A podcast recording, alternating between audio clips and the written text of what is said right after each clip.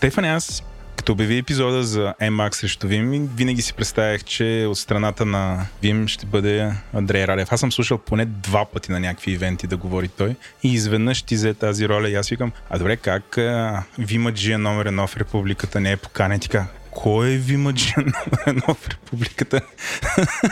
Хронологично погледнато, той е а, преди мен. Стефан е преди тебе. Аз от Стефан съм се учил на Вим. Стига, бе. Значи не се казва човек номер едно в републиката, така се бичето на Вим.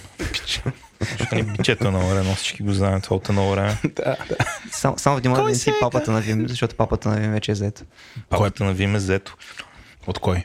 Има един Вимаджия, който се казва Тим Поуп. Окей.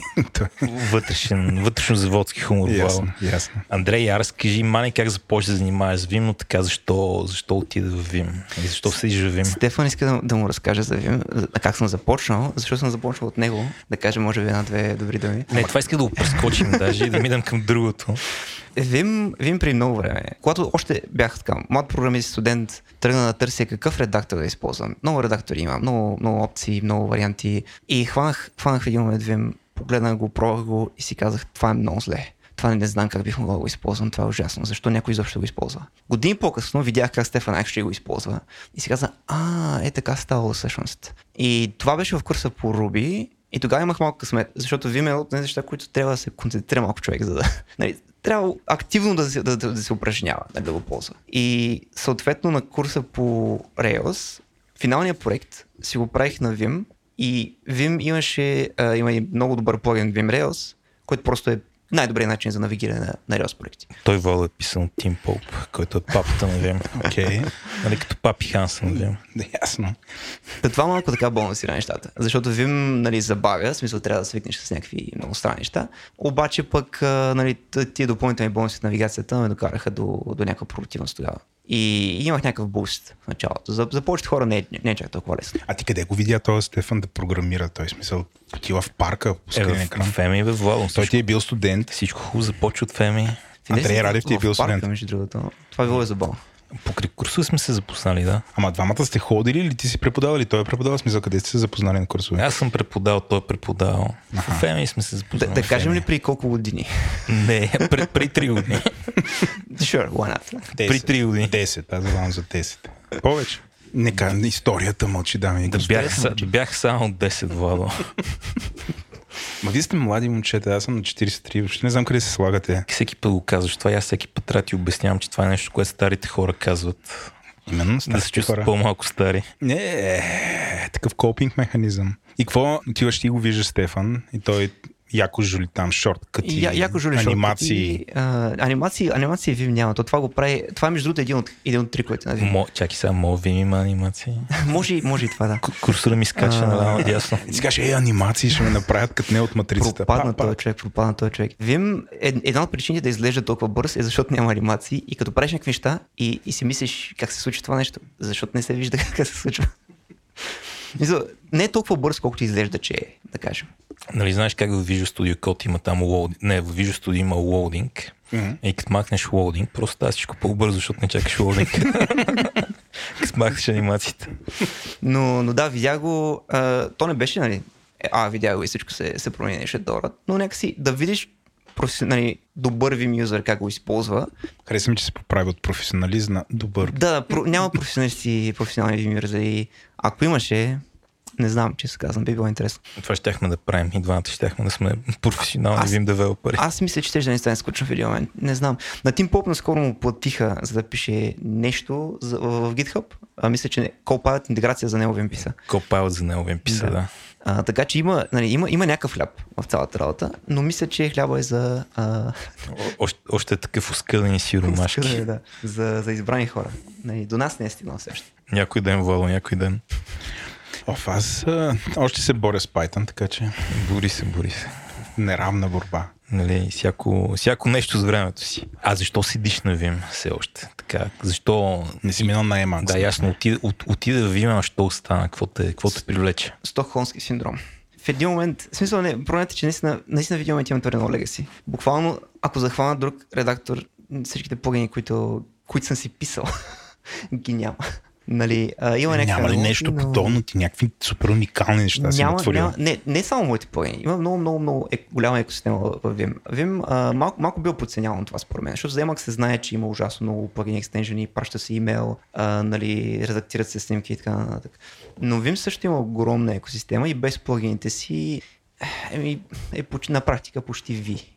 И това, колкото нови плагини, има нови плагини, които използват неща от Vim, идеи от Vim. А, какво не Helix, мисля, че които ми ще са писани на ръст, но нали, повече Ама са кажи какво правят тия плагини, защото за тия, които не знаят. Не, това, са- това, това са текстови редактори. а това са текстови редактори, да. защото че това са плагини. Чисто нови Да. текстови редактори, Мгм. които просто хората експериментират с тях и някои хора не се секунат в тях. Но все още нямат екосистема.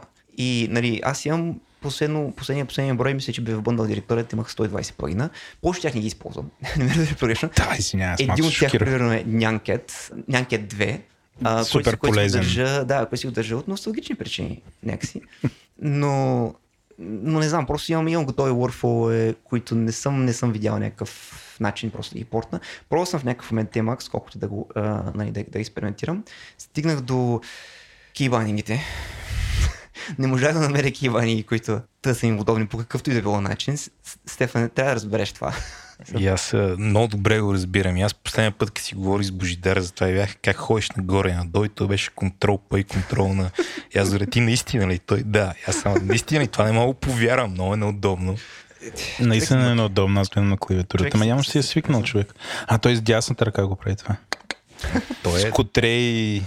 той е хакер, защото на него ентера му може да работи като контрол, ако го задържиш. И капсулка също, така че мога да натисна от двете страни, но пак на мен ми е много неудобно това. Има, има разни кибър Ако аз си сменям капсулки контрол, примерно. Контрол използвам. А, а, всъщност, не знам дали, даже не знам дали как контрол ми работи като капсулка и диспоинт. Зависи как съм, как съм настроил. Мисля, че това съм направил под Windows с аудоходки, защото не мога, вече съм, твърде, вече, съм свикнал твърде много. И аз го имам от аутоходки. И да, значи ако едно нещо искате да запомните от този подкаст, без значение дали ползвате Vim, ремъпнете си капсулка да бъде контрол и почнете го ползвате като контрол и ще видите колко по-хубав става живот след време. Да, много, много по-хубаво става живота. Но, но наистина повечето е легаси. Става въпрос. Има съществуващи нови варианти. И Бих, бих от време време може би експериментира с тях. Но в един момент човек като си настрои достатъчно добре environment трудно е да, нали, да направи крачка в страни. Значи едно нещо, по което нали, моите и твоите религия се а, различава. Нали, в, в, в, известен смисъл ти си така юдейската религия, аз съм християнската религия. Аз съм голям фен на Неовин вече. Нали, това е Джизеса на Вима. А, докато ти все още си в ортодоксията. Я разкажи малко за това, защо не си се конвертирал към Неовим и защо си скептичен, ако правилно те напипвам. Не ловим, а... първо нямам много неща, които да са ми интереси на мен конкретно. Има някои неща, но когато оригинално започва да ловим, това, което си мислех е, това е готино, харесвам, че съществува, защото в някакъв смисъл си мисля, че ще бъде добър експериментален граунд за Vim. Неща, които в него Vim се експериментират с по-нестабилни апита, които се чупят тук там защото Vim просто има нужда да бъде много, много стабилен и като цяло мисля, че core екипа са доста консервативни, нали, като карат нови неща. Гледа да ги изпипат, гледат да внимават да не се навътрят в нещо, което трябва да поддържа за винаги. И това мисля, че се случва в Neovim. Наистина много неща, които влизат в Neovim, идват след това хора в GitHub Vim репото и казват, аз тук имам един pull request, нека го направим по този начин. И един друг pull request, нека го направим. този. Тук там е някакви неща се променят. Тук там е Браун решава, че това ще бъде по-различно направено. Така че първо някои от тия функционалности просто лека по лека влизат така или иначе. А, нали, ако изчакам, ако е много важно за мен. До сега не съм видял нещо, което е толкова важно за мен. Има някои неща, които са негови специфични и не виждам как биха влезли изобщо. Примерно 30 интеграция за нещо, което не виждам ре- реалистичен начин да влезе в Vim. Просто има твърде много движещи се части. И обсъждаме в сесията, в мейлинг листовете са, са води- водили някакви такива диалози, но ени байнерите трябва да се шипват по някакъв начин или трябва да се комплират в движение или не знам какво трябва да се прави. И, изобщо не е тривиално това. Но 30 едното са неща, които са дори са теоретически интересни за мен. Твърде е имачур, твърде е недо, недо, недонаправено за сега, за да мога аз за да го използвам нещо, което ми е интересно, често казвам. Тук за 33 ще се съгласи иронично. Ползвам 33 за всичко, освен Vim и. Двете неща, които най-много ползвам. Но да, малко е дървено и има си челенджите. Аз, Аз бих казал, че за синтакс хабитинг, между другото, е много е пипкав за синтекс хайлайтинг, защото начинът по който и ти знаеш това, мисля, че начинът по който имплементира в Neovim в момента е доста неефективен. И има и разни други проблеми. Примерно в VimRuby сме имали може би 2-3 шута, някой идва и казва, ей, какво се не работи. Аз съм един от мейнтейнерите на VimRuby, не съм много добър мейнтейнер, а, защото ме мързи да, да прави неща там. В смисъл, стар проекта има иска енергия да, да седне човек да, да го ръчка. Но от това някой ише, примерно, и това не се идентифицира правилно. Питам го на, на, къв, на къв си. Не овим. Аха, три ситър ли имаш? Три ситър. Да. А, защото синтекс хайлайтинга маркира някакви групи, синтактични групи. И ние при индентация и при разни други неща използваме тези синтактични групи, за да кажем, окей, това е стринг, така че не го индентири, примерно. И за, за, такива неща, за да може да, ако изключиш нормалния синтекс хайлайтинг, спират да работят. И, затова, и за щастие има лесно решение, което е включи нормалния синтекс хайлайтинг и триситър, но някакси се губи. Да, има, има пръчкавост, но триситър на страна мене най-вече ме купи с LSP саппорта си цялото нещо. LSP саппорта беше хубав и после открих след много облъсканици, че за мен Lua всъщност е фичър, не е просто нещо друго, но това е друга тема. Това е друга тема. Дай излезе малко от Vim. Разбрахме кой ти е първия редактор. Кой ти е първия компютър? Зависи какво разбираш под компютър. Имал съм правец. Имал съм правец 80. Това е компютър. Технически понятие компютър, нали, debatable, ако питаш е, някои децата. Между другото, за, за едно домашния разкурс съм подготвил, не знам че го пусна, за трето домашно, интерпретатор на Basic. Простичек. Намери си разни стари книжки и такива неща. Изобщо много носталгия се, се, се насъбира. Но едно време, когато, когато имах правец, това беше нали, от един батко, дарен, който е минал на истински компютър. Ти му изнасяш старите компютри, да. като стари дрехи изнасяш. Нали, и нали, с дискетите, с книжките за програмиране на Basic, за правец 8.2. И, но там нямаше много толкова програмиране, колкото имаше преписване на програми от книги и играе на каратека. Коя ти е първата програма, която написа?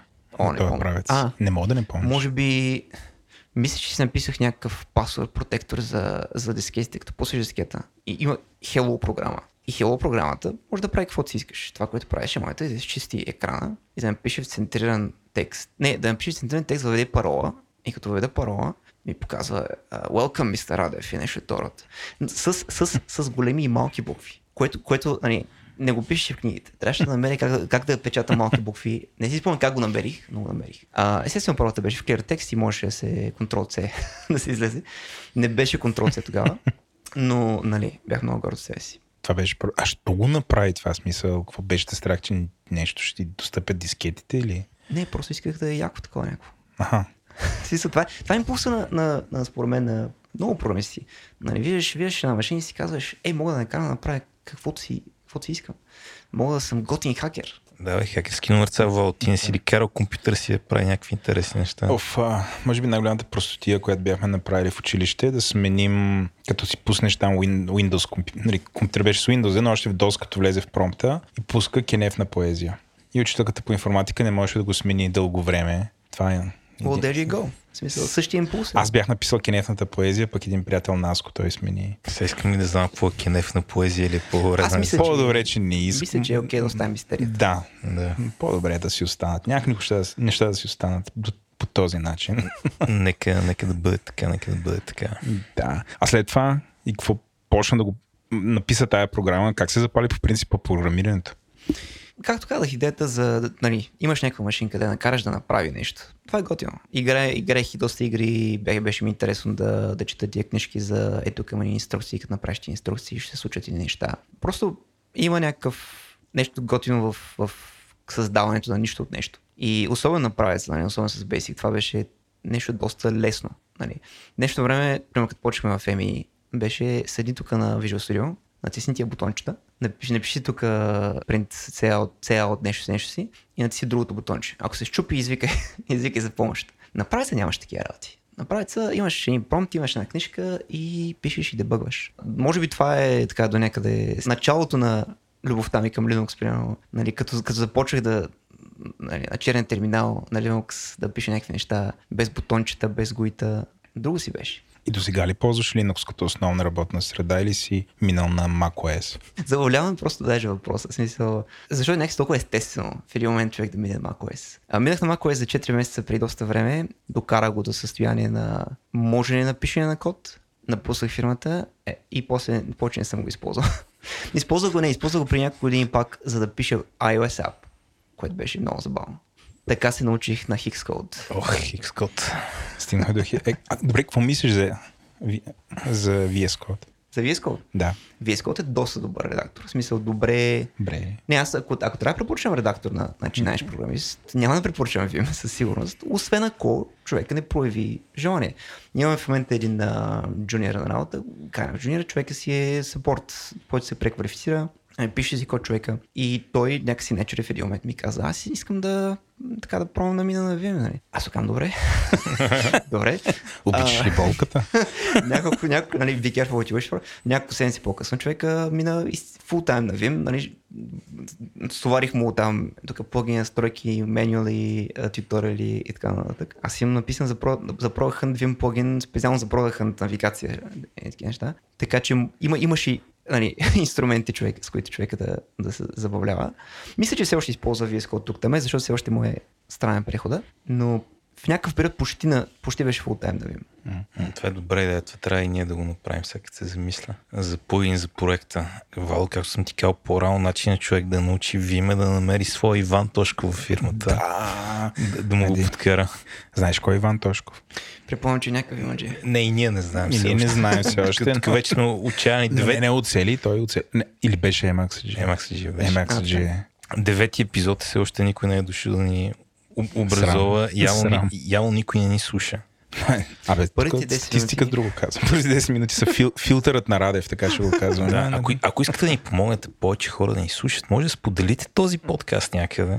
Абсолютно. Да, ако конкретно този епизод не ви харесва, може да споделите който и да е друг. Да, имаме доста сполучливи, бих казал. Особено тия, не си говорим за програмиране. Чакай, бе, чакай, бе, то е много добър. така е, така. Имаше един, имаше един. Има един такъв. С, с, Предния ли беше? По-предния. По-предния, с Серж Еленко. По-предния е малко бутиков, да, беше такова. Тип междучаси, както Еленко го нарече. Да, да. Мен доста ми харесва този епизод, ама Не, не, супер епизода. Супер епизода. Въобще там всякакви хора даваме акъл на някакви хора как да станат програмисти. Даването на къл е така, много, много приятно. Супер приятна задача бе. Нали, и и двамата тук сме били учители. Ти съгласен ли си с Стефан, че за да харесаш Вим трябва да обичаш болката? Не. Зависи, зависи да кажем какво, какво разбираш в болка. В смисъл има, има хубава болка. Има мускулна стреска, която усещаш така след тежки усилия и си казваш, е това после ще стане мускули. Може би някой ден.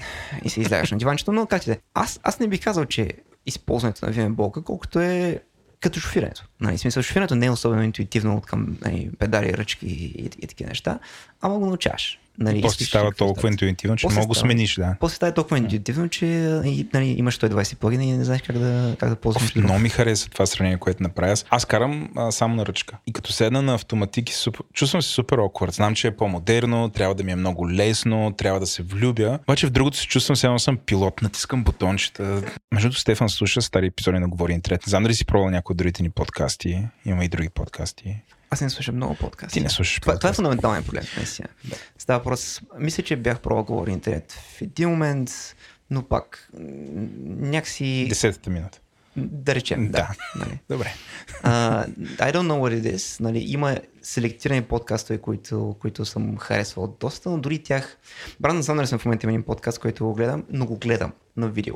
Може би има нещо в визуалния, визуалния да. Имаш нужда така да ни гледаш. Мисля, Тази че красота. Аз мисля, че да ако се правите видео, да, ако правите видео, ще бъде по-енгейджинг, защото хората ще го пуснат и ще, и ще ви гледат. но много работа е това. Първо, второ, няма нужда да се гледам. Аз също. Цял ден се гледам. После обработката ще трябва Да, смисъл, мисли сме го, но е много работа в интерес на истината. Трябва камери, студиен сетъп.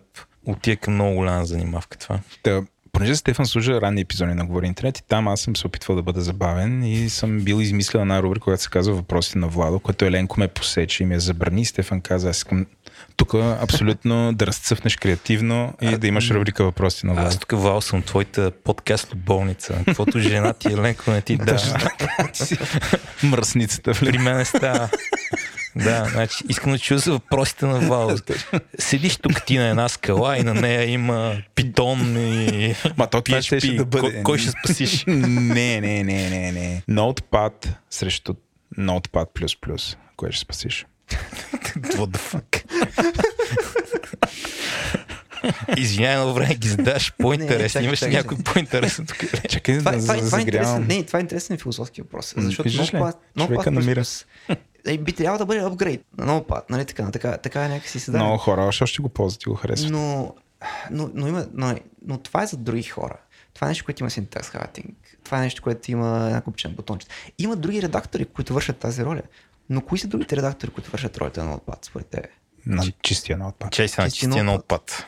Какво, какво може да използваш на Windows, примерно, а, дори, дори нано бих казал, дори нано под Linux. Е нещо, което идва с ямо, тук има ни контроли отдолу, това, това. Не, чистия отпад. Да, бе, да, в този смисъл ще ти трябва... а, Аз мисля, че, аз мисля, че бих, запа, бих спасил на отпад. Заради културната важност на отпад. Заради нишата, която запълва.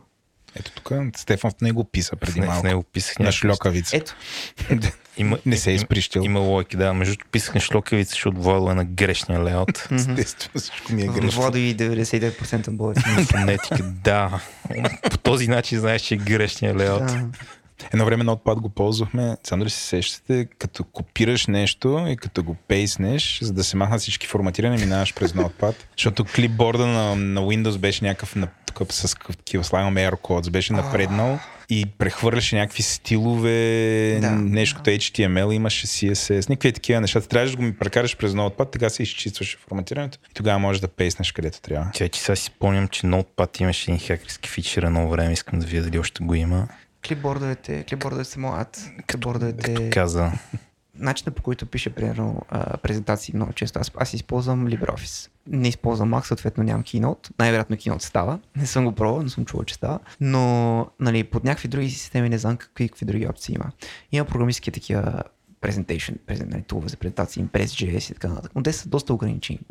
Пишеш някакъв маркъп, нямаш много контрол над него. Нали, не можеш така да, да, да сложиш едно гифче така анимирано отстрани да идва нали, това. това. Но кода е проблем. И за кода си Vim има една команда, която се казва ToHTML, която взима Как, как, как се казва? 2HTML, 2HTML. която Окей. взима съдържанието на, на, на, на прозореца Така. и го рендерира като HTML файл, Окей. който има същия syntax highlighting, същия вид, същия облик на този код, който ти виждаш. И можеш това нещо да го вземеш, да го отвориш в OpenOffice, LibreOffice, като RTF документ и да Окей. го копираш от там и да го пейснеш с маркъпа. Естествено този пейст е ужасен, защото трябва да нацелиш правилния пейст като RTF или пейст като HTML или пейст като какво, някакви неща са мисали, някакви неща, не какво си. Това се случва под LibreOffice, убеден съм, че не е проблем на LibreOffice. всички, всички е маркът на този свят.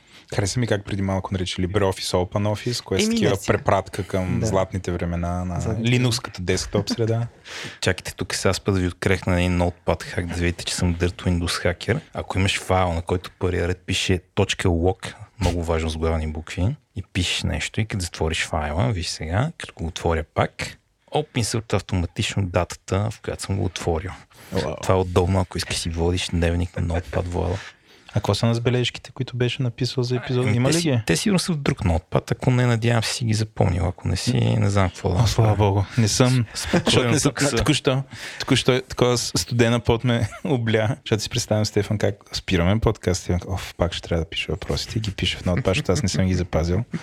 Добре, спаси Notepad. Аз съм супер очарован. Аз бих спасил Notepad. Нали, това е такава иконична програма. Надявам се Microsoft няма променят. Виждам, че се е пипнали да мяза на нещо по-така, по-интегрирано. Все още има точка log фичър. Има се още. Въпросът е дали има същия кодбейс. Подозирам, че има. Сигурно. Кой ще го пренапише? Добре, това е първият въпрос от въпроси на Владо. Очаквайте още. Другия следващия път ли? Следващия път. Малко по малко. Може би за ръст ще измисля друг. Какво ще Бях, бях гладен за повече, не ми задоволи апетита, но добре. Мога да ни питаш за кое ще спасим C или C++ като Notepad и Notepad++. Кое спасиш, Андрей?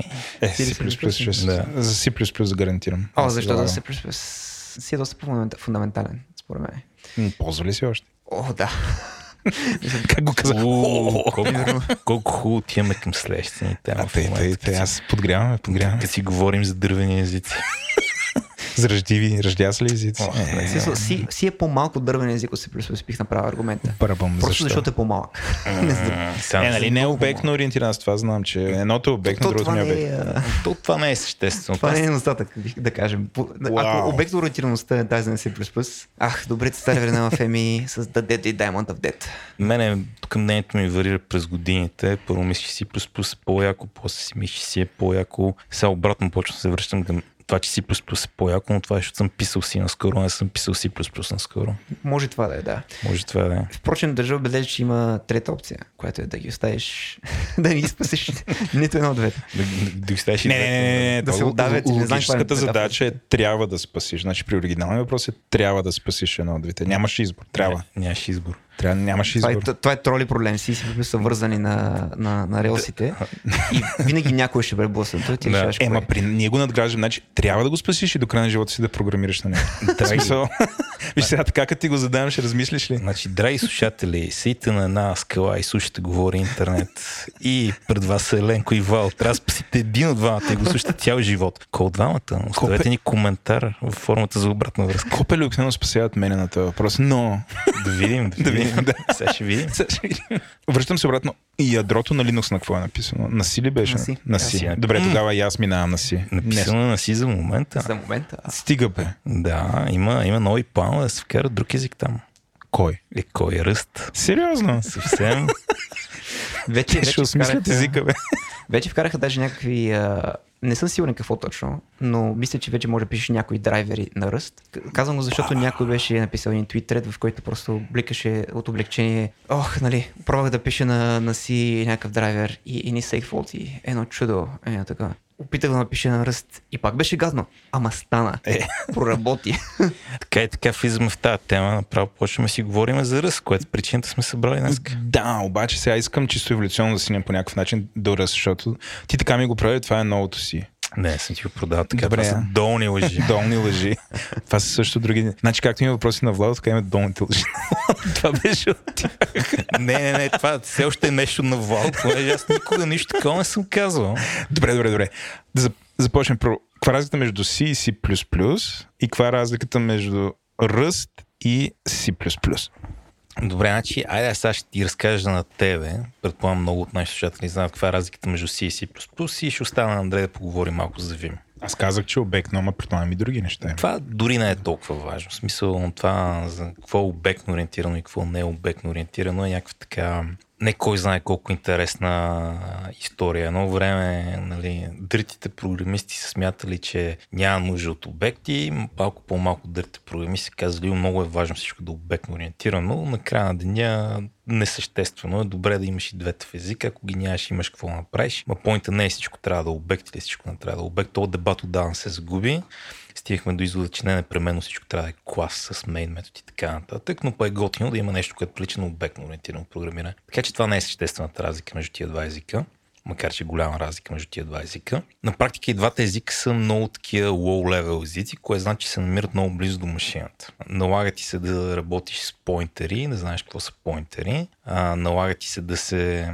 занимаваш ръчно с паметта си, макар че нали, може да ти даде някакви неща няма гербиш колектори и нали, всичко е възможно най-наточено, така че да си най-близко до хардуера, за което си плащаш с това, че някои неща са излишно сложни на моменти. Си има философията да е много прост език. Сега той не е прост език, като дай ще седне и ще свърши нещо на него и ще стане добре. Прост език е като няма много неща в него. Човек може да научи си относително лесно, да го запомни и да го ползва. Някои неща, които иска да направи с него, стават доста трудно. Примерно имаш масив от неща, искаш да го сортираш по някакъв критерий. Успех трябва да има как да стане, ама е мък. Или примерно искаш да ползваш хеш. Има как да стане, ама е мък. C++ от друга страна е много такъв, а, не искам да казвам гъвкав, но гъвкав език. В него има много фичери, има много мазньочи, има много неща, които на теория ти правят живота по-такъв а, приятен, понеже мога поеш абстракция, мога правиш неща, мога правиш други неща, може да не мога да изрази неща, които си не мога да изрази. Не, че не мога да направиш, не си, просто не мога да изразиш толкова ясно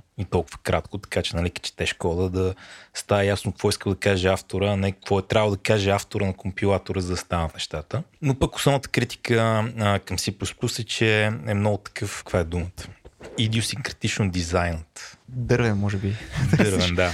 Някой трябва да ми приведе идиосинкратичен. Аз имам някакъв спомен за... Имаше едни лекции по ефективен C++, мисля, че. И, и книги имаше ефекти в C++. И имаше курс по тях в ЕМИ. И си спомням как седяхме на чиновете и ни, пок- и ни показваха някакви казуси, нали, някакви трикове.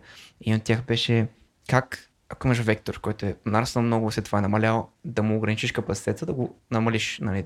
И не си спомням какво беше точно. Беше нещо типа на конструираш нов вектор със съдържанието този вектор и викаш точка swap, за да, ги, за да им разминиш съдържанието. И човек, който седеше до мен, вижда, гледа това и казва, не, това е толкова селско. И Сега- беше, и беше.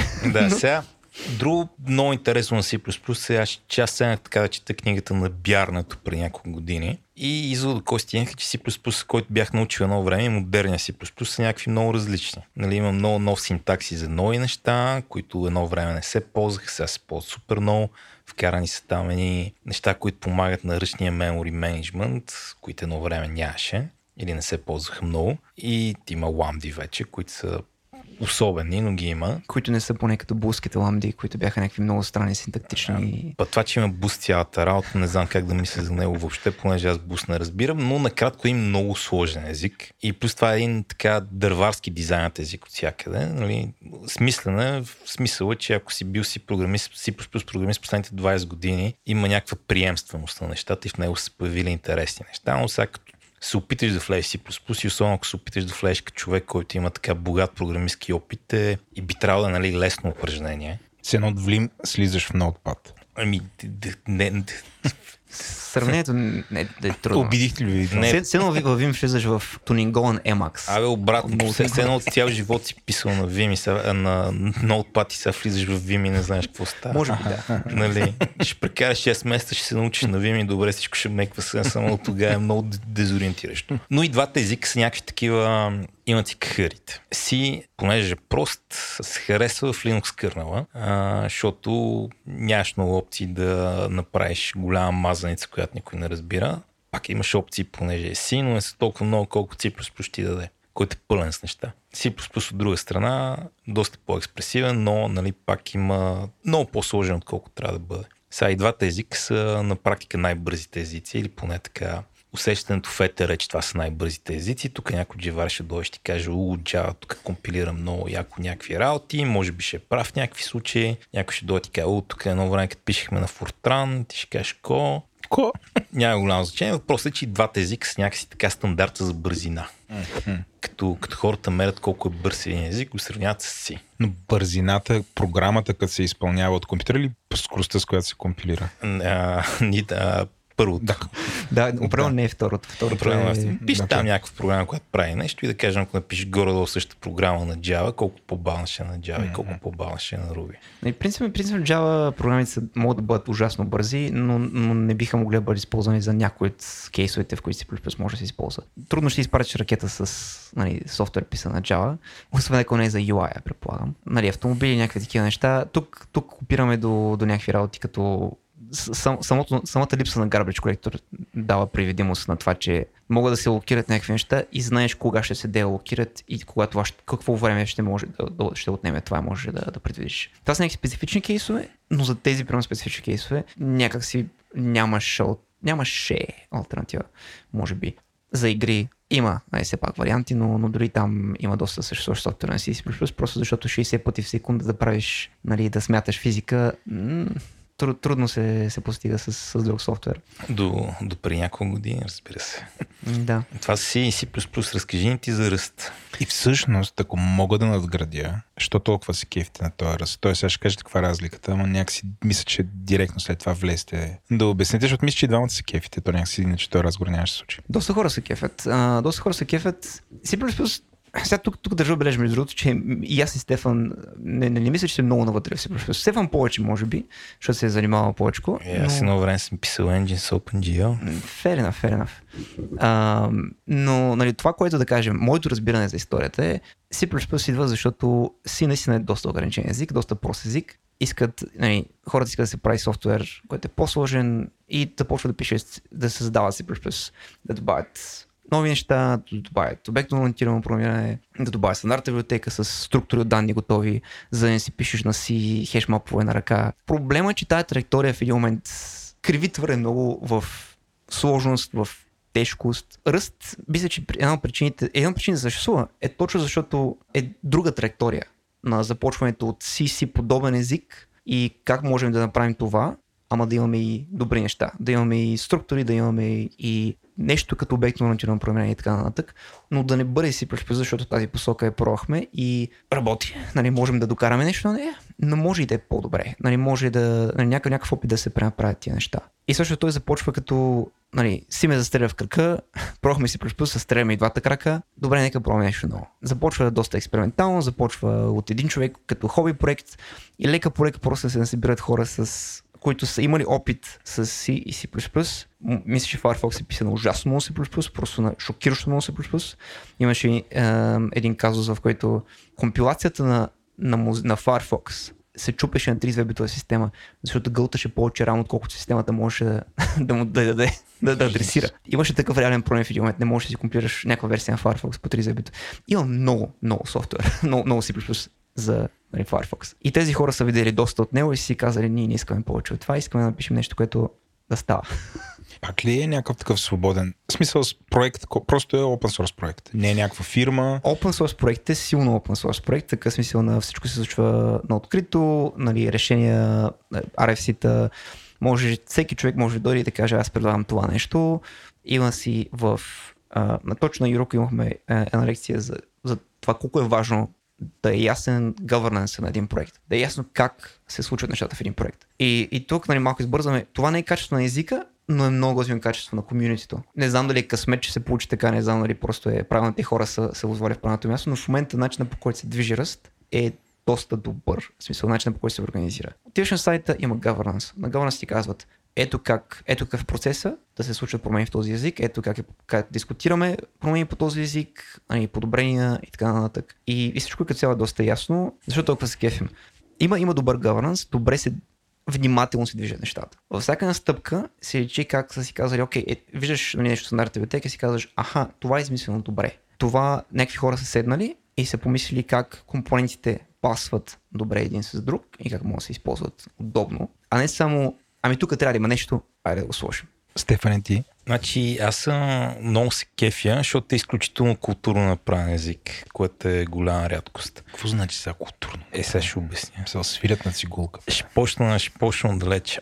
Значи моята така програмистка кариера след предкариерните ми години ме превелха през един път от uh, Basic в началото, после малко Pascal, който така и не научих, след това към C++, плюс.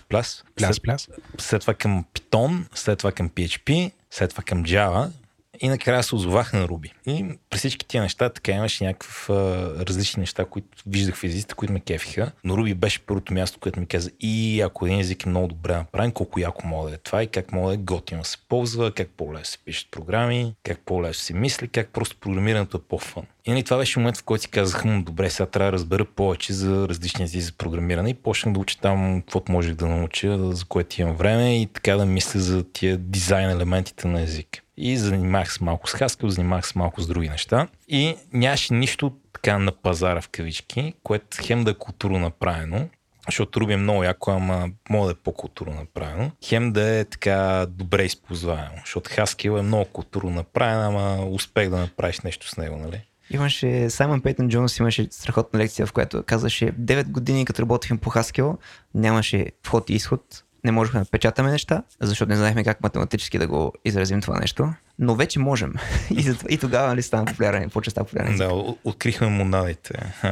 Да, в общи линии, нали, така езиците, повечето езици, които мога да хванеш out there, са или прагматични, ама дървени в някакъв аспект, или много културно направени, ама Ivory Tower. Какво значи ама Ivory Tower? Еми, значи някакви такива... Академичен. Академичен, да, това е думата. Хаскил е нали, перфектният пример за академичен. Като кажете културен, аз им баш академичен си представям да веде. Държа, държа беле, че Haskell е най-малко академичен език от академичните езици, според мен. Има неща като Идрис, които имат нали, типови проверки за какво беше брой на елементите в списък и така нататък. Да, ама те са някакви по-специализирани инструменти, не са да речеш генерален език за програмиране. Може би. Нали, но, но мисълта ми е, че все пак личи се, че в Haskell има някаква използваемост, но определено иска специфично мислене и доста от енвайрмента. Нали, любима ми анекдот е как една, един пакет от верси, във версия 0.1.1, не, 1.1.0.0 се компилира. 1.1.0.1 не се компилира вече. Или, или, или обратното, нещо, нещо второ. Има, има някакви API промени. Нали, което не се прави. Нали, не, не правиш промени по интерфейса на, на, на пакет на дори не знам каква е версия това. Това не е пач версия, това е по-малко от пач версия. Значи, така скилен език, чето девиз е Void Success at all cost. така че нищо чудно. Но да оставим хейта на Haskell на страна. А в тези мои, нали, такива броления и за други езици за програмиране, така, странствания. Странствания, това е думата. Намерих много идеи, които много ме кефиха и бяха и ще много яко тия идеи се появят с някакъв такъв истински език, с който мога да правиш истински неща и хората го ползват, има комюнити. И не видиш ли, първият такъв език, който видях да го прави наистина, беше ръст. И не само го правиш, не само взимаш всичко яко от функционалното програмиране, ми правиш нещо, което аз си мислех, че е такова невъзможно, а също се възможно, което е добре. Какво ще стане, ако вземем всички тия идеи и ги забием в един език, който се опитва да е възможно най-близо до хардвера? Защото нали, повече такива идеи са, има гербиш колектор вътре, има един тон абстракции, рънтайм. Каквото мога да се сетиш има в тях, което нали, на практика загражда и прави нищата на употреба по-малка. Нали, пак мога повече за много неща, но не така ще мога да напише кърнел драйвера на него. Докато Ръст не само ги вкарва всички тия идеи, ги вкарва по готи начин, културно направено, така без да си пречат, разумно, гледаш го и си кажеш и това някой много го измислил, но го прави без да жертва перформанс. Сега, нали, не че много търси аз перформанс, но е, причината си и C++ още са езици, които някой иска да ползва, е, че са единствените езици, които са хем прагматични, хем могат да изкарат такъв перформанс. И просто, като се огледаш наоколо, няма друг такъв език, освен ръст. И затова съм много ентусизиран, защото това е език, който съвсем спокойно мога да шляпне C и C++. И след години да няма C и C++ или са някаква така академична отживелица като Fortran и Assembler. Има D. Абе, ти винаги е било мъртво родено, извиняй. Това звучи като майтап, ама това е, не, явно не е. Има, има, има съществуващи езици, които през годините са се опитвали да направят това, но никога не са събирали някаква критична маса. Аз мисля, че споменах, че а, е някакъв език, който тук там има, има фенове, но Ръст, не знам, правил, беше правилния, правилния език в правилния момент по някакъв начин. А, ти спомена Руби като език, който нали, абе, хубаво са направени нещата, отдолно са направени нещата. Целта на езика, буквално мотото на езика е нали, Programmer Happiness. Това е, това е което целим. И затова му се поиграят колко е бавен и нали, колко, колко проблема има с перформанса и с garbage rate на толкова много време. Ама пък прави програмистите щастливи. Това е вярно. Ама наистина ли има проблеми с перформанса? Е, Защото Стефан тук ще каза, че няма. И зависи какво сравняваш, нали? Смисъл...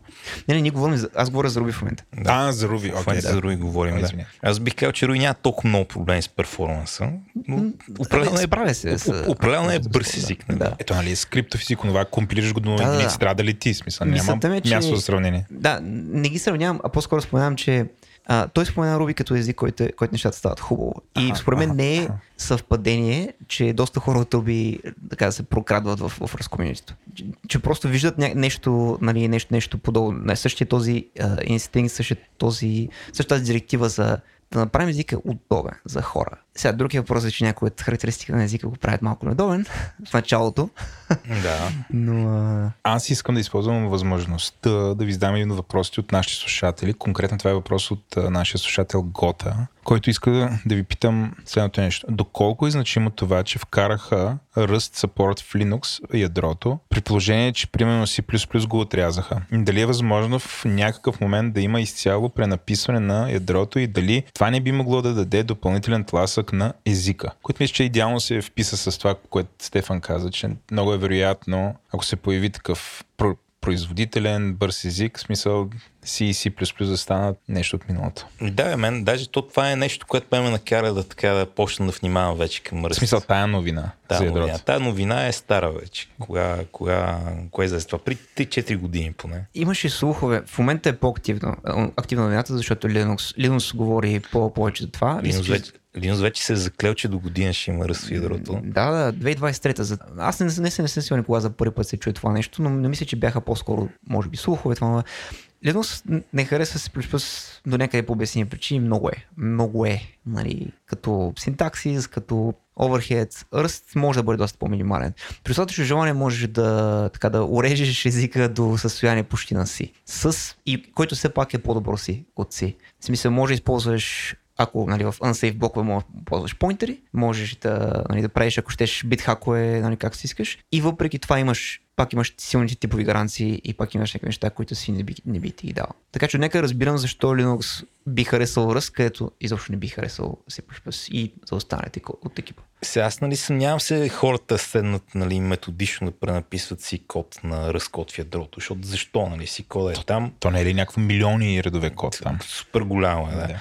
Нали, си кода е там, работи, ако няма нужда да се пренаписва, да. ръстните ропва с него, нали, не идва Java, виртуалната машина и ти пренаправя всичко и трябва да пренапишеш на Java, не, ръст е език, който може да работи добре с си. Така че съм няма да се го пренапишат, но това е почне да правят неща на него и да почнат да заместват а, по-сложите неща на него и по-новите неща на него е много такъв голям фактор за мен в моята книга, че расте нещо към което добре е човек да си насочи вниманието вече. Защото определено всеки път, когато съм посягал аз последните години към език, който искам да е бил бърз, C или C++, ми е било много дървено или е било Java, което нали, или е било нещо друго, докато Ръст просто чеква всичко нали, на това ниво на перформанса и е хубав език, на който се пише приятно. Въпросът е, Ленко, а, в този ред на мисли. Гну хърт, кога ще добавят а, ръст? Естествено няма такъв въпрос, Теленко, но пак...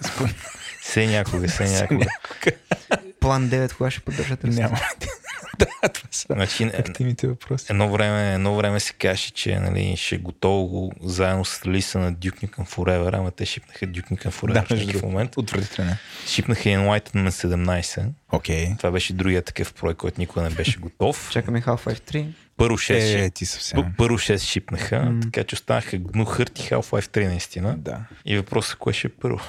В Cyberpunk 2077 има е бавка с Half-Life 3, че тък му е излязъл там 2077 година. Така че чакаме тогава. Добре, а, това са нещата, които ви харесват. А какво не ви харесва в раз? Мисля, какво мразите? Примерно три неща, които ако може да, да ги махнете от утре, ще ги махнете, Андрей. Е, Върнин кърва е най-очевидното нещо, но как да кажа? Това как мога го махнеш? Да, как може да го махнеш, това е проблема. Но опитва се. Опитват се а, Core екипа опитват се да намалят learning curve, опитват се да го смекчат. Проблемът на ръст е, не е толкова, че е труден език. Проблемът на ръст е, че има определени бариери, през които просто трябва да миеш. Както това, което споменах за нали, шофирането на, а, нали, автомобил, за научаването на ВИМ, има някакви бариери, при които ако успееш да свикнеш с тях, ако успееш да ги прескочиш, нещата почва да стават доста по-лесно. Не е, че самото писане е трудно нали, не е, че всеки, всеки път, като седнеш и се чуеш, ах, как да направя това нещо. Получава се нещата изграждаш някаква интуиция, изграждаш някакви навици. А, и той learning curve, който ги има, нали, аз, аз поне изборих три неща на, на някаква скорошна презентация. Ownership, семантиката, да, ownership и му семантиката, borrow checker и lifetimes. А, веднъж като, като ги свикнеш, те, също там, те са там нали, for. Има причина да бъдат там и някакси не може да ги махнеш. Те са там, за да може да те освободят да правиш някакви други неща. Значи аз тук, ако ни слушате и се чуете за какво говорим, аз искам малко да разкажа как работи тази механика в ръст. Това е едното така много новел нещо в ръст. Дето, да кажем, го няма в други мейнстрим езици за програмиране. Някаква академична разработка е. И обикновено нали, в езиците имаш много две неща. Или си менижираш паметта на ръка, викаш там малък, викаш фри и се молиш. Или... Защо се молиш? Защото, защото за всяко викане на малък трябва да си викнал фри точно веднъж и ако не е станало така, имаш проблеми. Какво забива програмата, крашва? Много неща може да станат. Много неща може да станат. Може да има security exploit, нали, може да по новините да, да те пишат като програмиста, който... Всичко, Стигнахме до новините. всичко може да стане. Мога да, okay. мога да фринеш нещо три пъти вместо веднъж и така се роди изкуствения интелект, да стане сингуларитето и прочи. Не е фън. Опасна работа си програмист. Okay. Другата альтернатива е да имаш гербиш колектите език, като Java или като Go или като Ruby или като Python или като JavaScript или като C-Sharp, повечето там езици. Python има ли? Има в Python. Да. Което не мисли за памет, обаче това вкара един оверхед в езика. Сега то оверхед не е драма, ако не си в много една от големите нишови истории. Но какъв оверхед на производител? Към кое? Ами, сега много зависи как е имплементиран, но ще вкара две неща. Първо ще вкара малко непредвидимост, кога се изпълняват някои неща, например, кога нещо се делокира има там решение на тия проблеми, а те трейд с друго. И второ ще вкарам малко такъв непредвидим перформанс в моменти, в които не очакваш. Примерно, аз имам един анекдот за една Go конференция малка, където един пич показваше как си е сложил Go фърмуер на дрона. Go е габриш език. Той си показва видеото на дрона как се изкачва и дрона прави е така, клати се, клати се, малко, малко се клати, малко пропада, пропада, пропада, пропада, но се лети, нали? Но просто време на време заспива. И той каза, не съм сигурен защо е това, но мисля, че е заради garbage collection. А, точно. Защото, в този момент чиста пътя Защото правилата на физиката постоянно работят. Правилата на физиката са по-бързи от garbage collection на Go просто. да, нали, то Гервиш колектор е много дълбока история, нали, най- такъв а, баналният начин да направиш Garbage Collection е да направиш Stop the Word Garbage Collection, което ще рече в момента, в който програмата ти открие, че трябва да пусне Garbage Collection, спира да прави всичко, отива, намира паметта, освобождава каквото може и после продължава, което нали, е някакво такова непредвидимо нещо, което не знаеш колко време ще отнеме. Има там един тон фатки това време да се контролира, да се държи до възможно най-малкото, да се цепи на части, всичко става много сложно, много сложно и почва ти трябва един рантайм, който е много, много дебел което живота е добър, докато кодът ти е изцяло написан в а, това, примерно, ако пишеш на Java, обаче като почне да викаш си библиотеки от Java, започва да става много забавен живот. А това да викаш си библиотеки от Java, може ти се наложи, защото не всичко е написано на Java, нали? има неща, които, са, които не са Java библиотеки. Въпреки усилията на Java програмистите, не всичко е написано на Java. Да. Руби имаше години наред проблеми с Garbage Collection, защото просто не, не беше написан to begin. Нали, не беше написан от начало с някаква идея за, те, за някои от тези приеми. Си екстенжени паметта, мисля, че си държ, държаха някакви парчета обектите в себе си, които малко трудно се оптимизираха.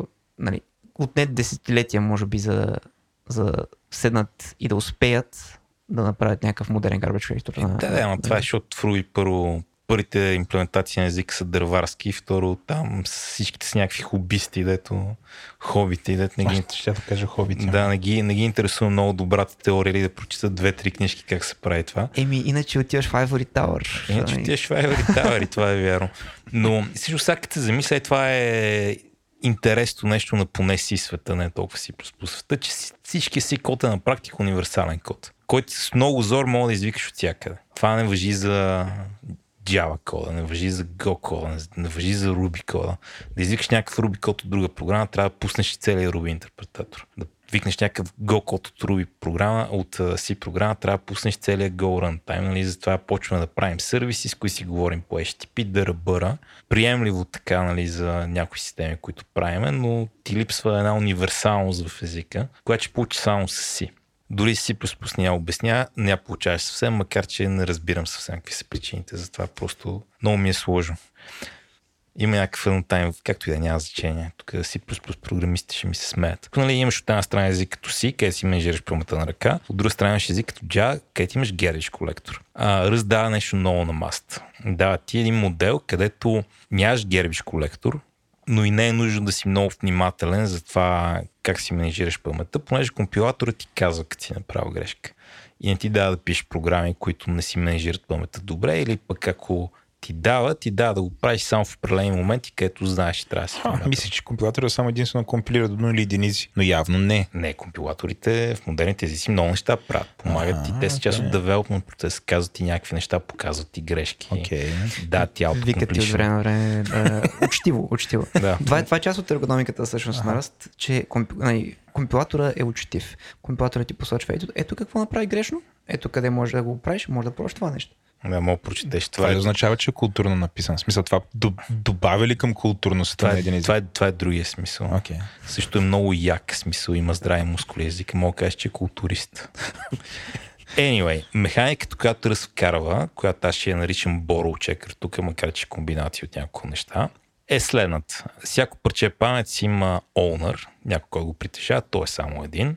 Начинът по който пише кода ясно си личи в даден момент кой е собственика някаква памет и къде тази памет се забравя и някой трябва да освобождава. Като ти местиш от едно място на друго място, т.е. като вземеш нещо и го запишеш някъде другаде, един вид местиш ownership и компилатора знае за това, така че веднъж като си го премести не мога повече старото място. И вече ако някъде трябва да споделяш референси, да имаш така указател или референс към тази памет, които да са повече от един или да дадеш някой референс, който не е собственик, компилатора също знае за това И също така има едно друго право, което ако вземеш референс от нещо, можеш ли да вземеш много на брой редовни референси, така че те могат да са няколко, но от тях може само се чете, не може да се пише. Или да вземеш такъв, през който може да се пише, който е mutable, обаче може да имаш само един.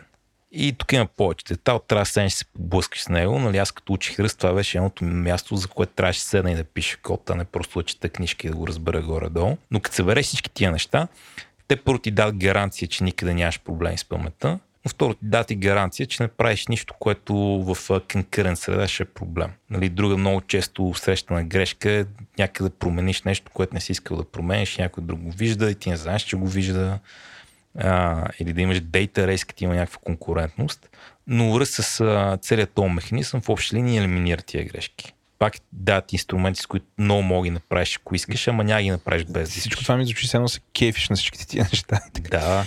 Да. Кое, а къд, кога ще стигнеш нещата, които не те кефят? Не, бе, всичко ме кефи този. Не може да е. Не, не, това е абсурдно просто. не, Не, не, ти бе, не си себе си. Това, кое, това не, което той каза преди малко, ти си го изпусна, това, което той каза преди малко е, трябваше да седне и да попише код, а не ставаше просто, нали. Е, това е което им преди потворен кърва.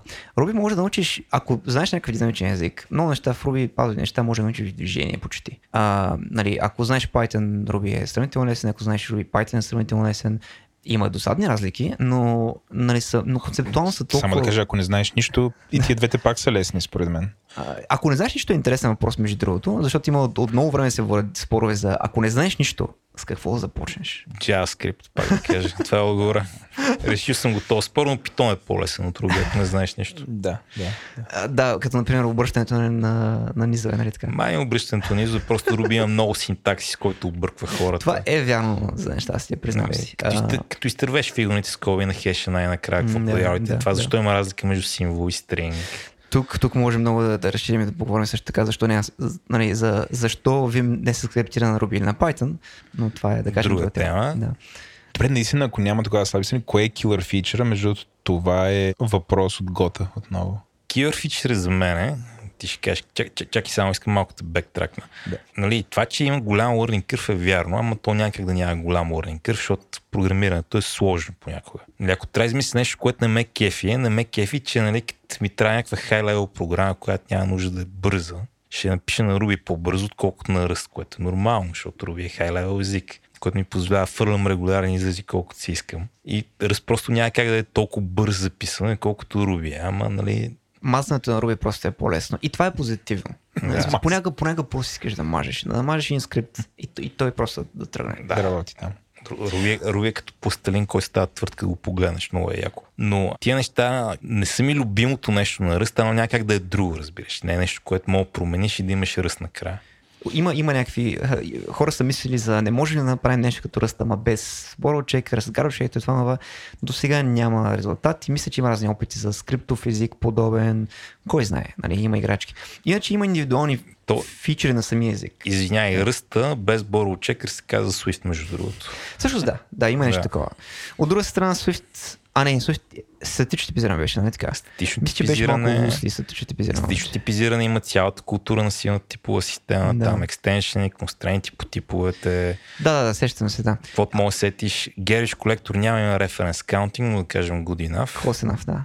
Аз, аз имам разни забавни експериенции с namespacing там, тъй като пак е Да, глобален няма namespacing. в Swift. Да, няма namespacing, а, което, нали, харесвам в Ruby, ударих на малко проблеми с, с, с, в Swift. Да, с за, това, за това не ми се говори. Още, Иначе да, още Swift- от това. Swift е, е готин език също, който между другото е, е а, един от core програмистите на Swift, е оригиналният създател на Rust. Така че те също така споделят доста, доста ДНК. Но има, има ергономични все пак проблеми. Нали, не е много далече от перфектен език.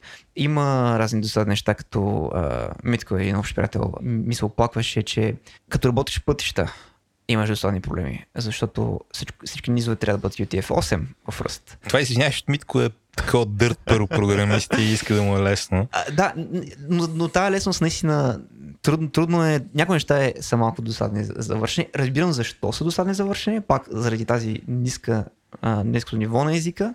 Не искат кор програмистите в стандартната библиотека да вкарват неща като ами трябва да знаем на каква операционна система сме, за да знаем какви низове да слагаме нещо до род. Но, но тази ерго- ергономия това е всъщност причината да, да кажеш, ами на Руби ми е по-лесно, защото Руби е една купче неща кара, които няма как раз да си позволи да вкара, защото ще, нали, ще излезе от този си профил. Това е окей, okay, това е добър трейдов за раз, много добър трейдов, но да, могат, могат, може би някои неща да се подбрят мъничко. И това се случва. Ергономиката на матч беше нещо, което вкараха 2018 подобриха ергономиката това компилаторни съобщения подобриха също така, като си готвих презентацията за Бургас Конф и исках да, да покажа как се чупят някакви неща мистериозно. Ама мистериозната грешка, която си спомнях, беше също доста ясна. Беше твърде ясна за това, което се опитвах да, да покажа. Имаше една книга, аз съм ти а, говоря за нея, Learning List with Entirely Too Many Linked Lists. Uh, learning List with Entirely Too Many. това съм го чел. Да, има много специфичен хумор, но, е, но е доста интересна книга. Там а, увода започва с през 2018 година в разкараха едни промени, които много затрудняват тази книга, защото в тази книга метода ми е да отидем face first в програмистски грешки, в компилаторни грешки, просто да си блъснем главата в и той да ни крещи и ние да се опитаме да разберем защо. Обаче много неща, които не работиха преди, вече работят. И, и, нали, и това малко ме затруднява, ми затруднява задачата. Ако искате обаче екстра хард мод, можете да, да сложите тези флагове нали? и да включите нови нали, компилаторни грешки. да подобряват се нещата, което само по себе си означава, че има ръбове, но е много трудно да, да кажем едно нещо не ми харесва. По-скоро малките неудобства. Добре, има ли много такъв свободен софтуер, който е написан на ръст, който, примерно, ако желаеш да изучаваш и оттам, примерно, да се научиш някакви неща, да мога да го правиш? Защото аз знам, че нали, да, да гледаш чуж код, особено кадърно написане, е много добър начин ти да се учиш. Сега, мене така любимото ми нещо за програмиране са command line ютилки. Така че винаги ми е интересно кой пише най-яките command line ютилки. Едно време най-яките command line ютилки бяха в първо. После, за кратък глория с момент, най-яките команд лайн ютилки бяха в uh, Ruby. Кога? Не, не.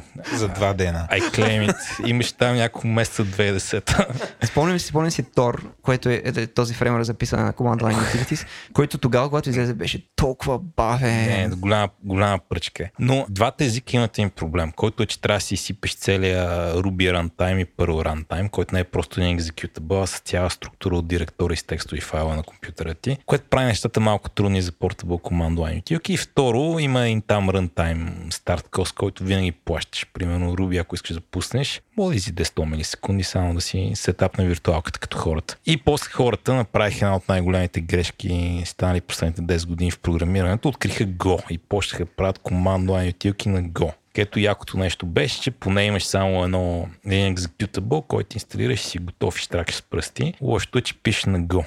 Та, Command Line ютилките в момента в ръст са някакво супер яко нещо. Това не беше нещо, което очаквах като почна да пиша ръст, обаче като го видях и бях е, тия са мои хора. Така че пълно е с някакви малки древни работи, деца са много яки. Има альтернатива на кат, която се казва бат, като прилеп, която е много здрава. Шарено, готино, има... Всичките, всичките Command Line Utility са вземи старо Command Line Utility, дай му някакво по-удобно, нали, по-удобен интерфейс, който няма примерно 50 години Legacy Unix. Хиляда сложи в а, И му служи цветове.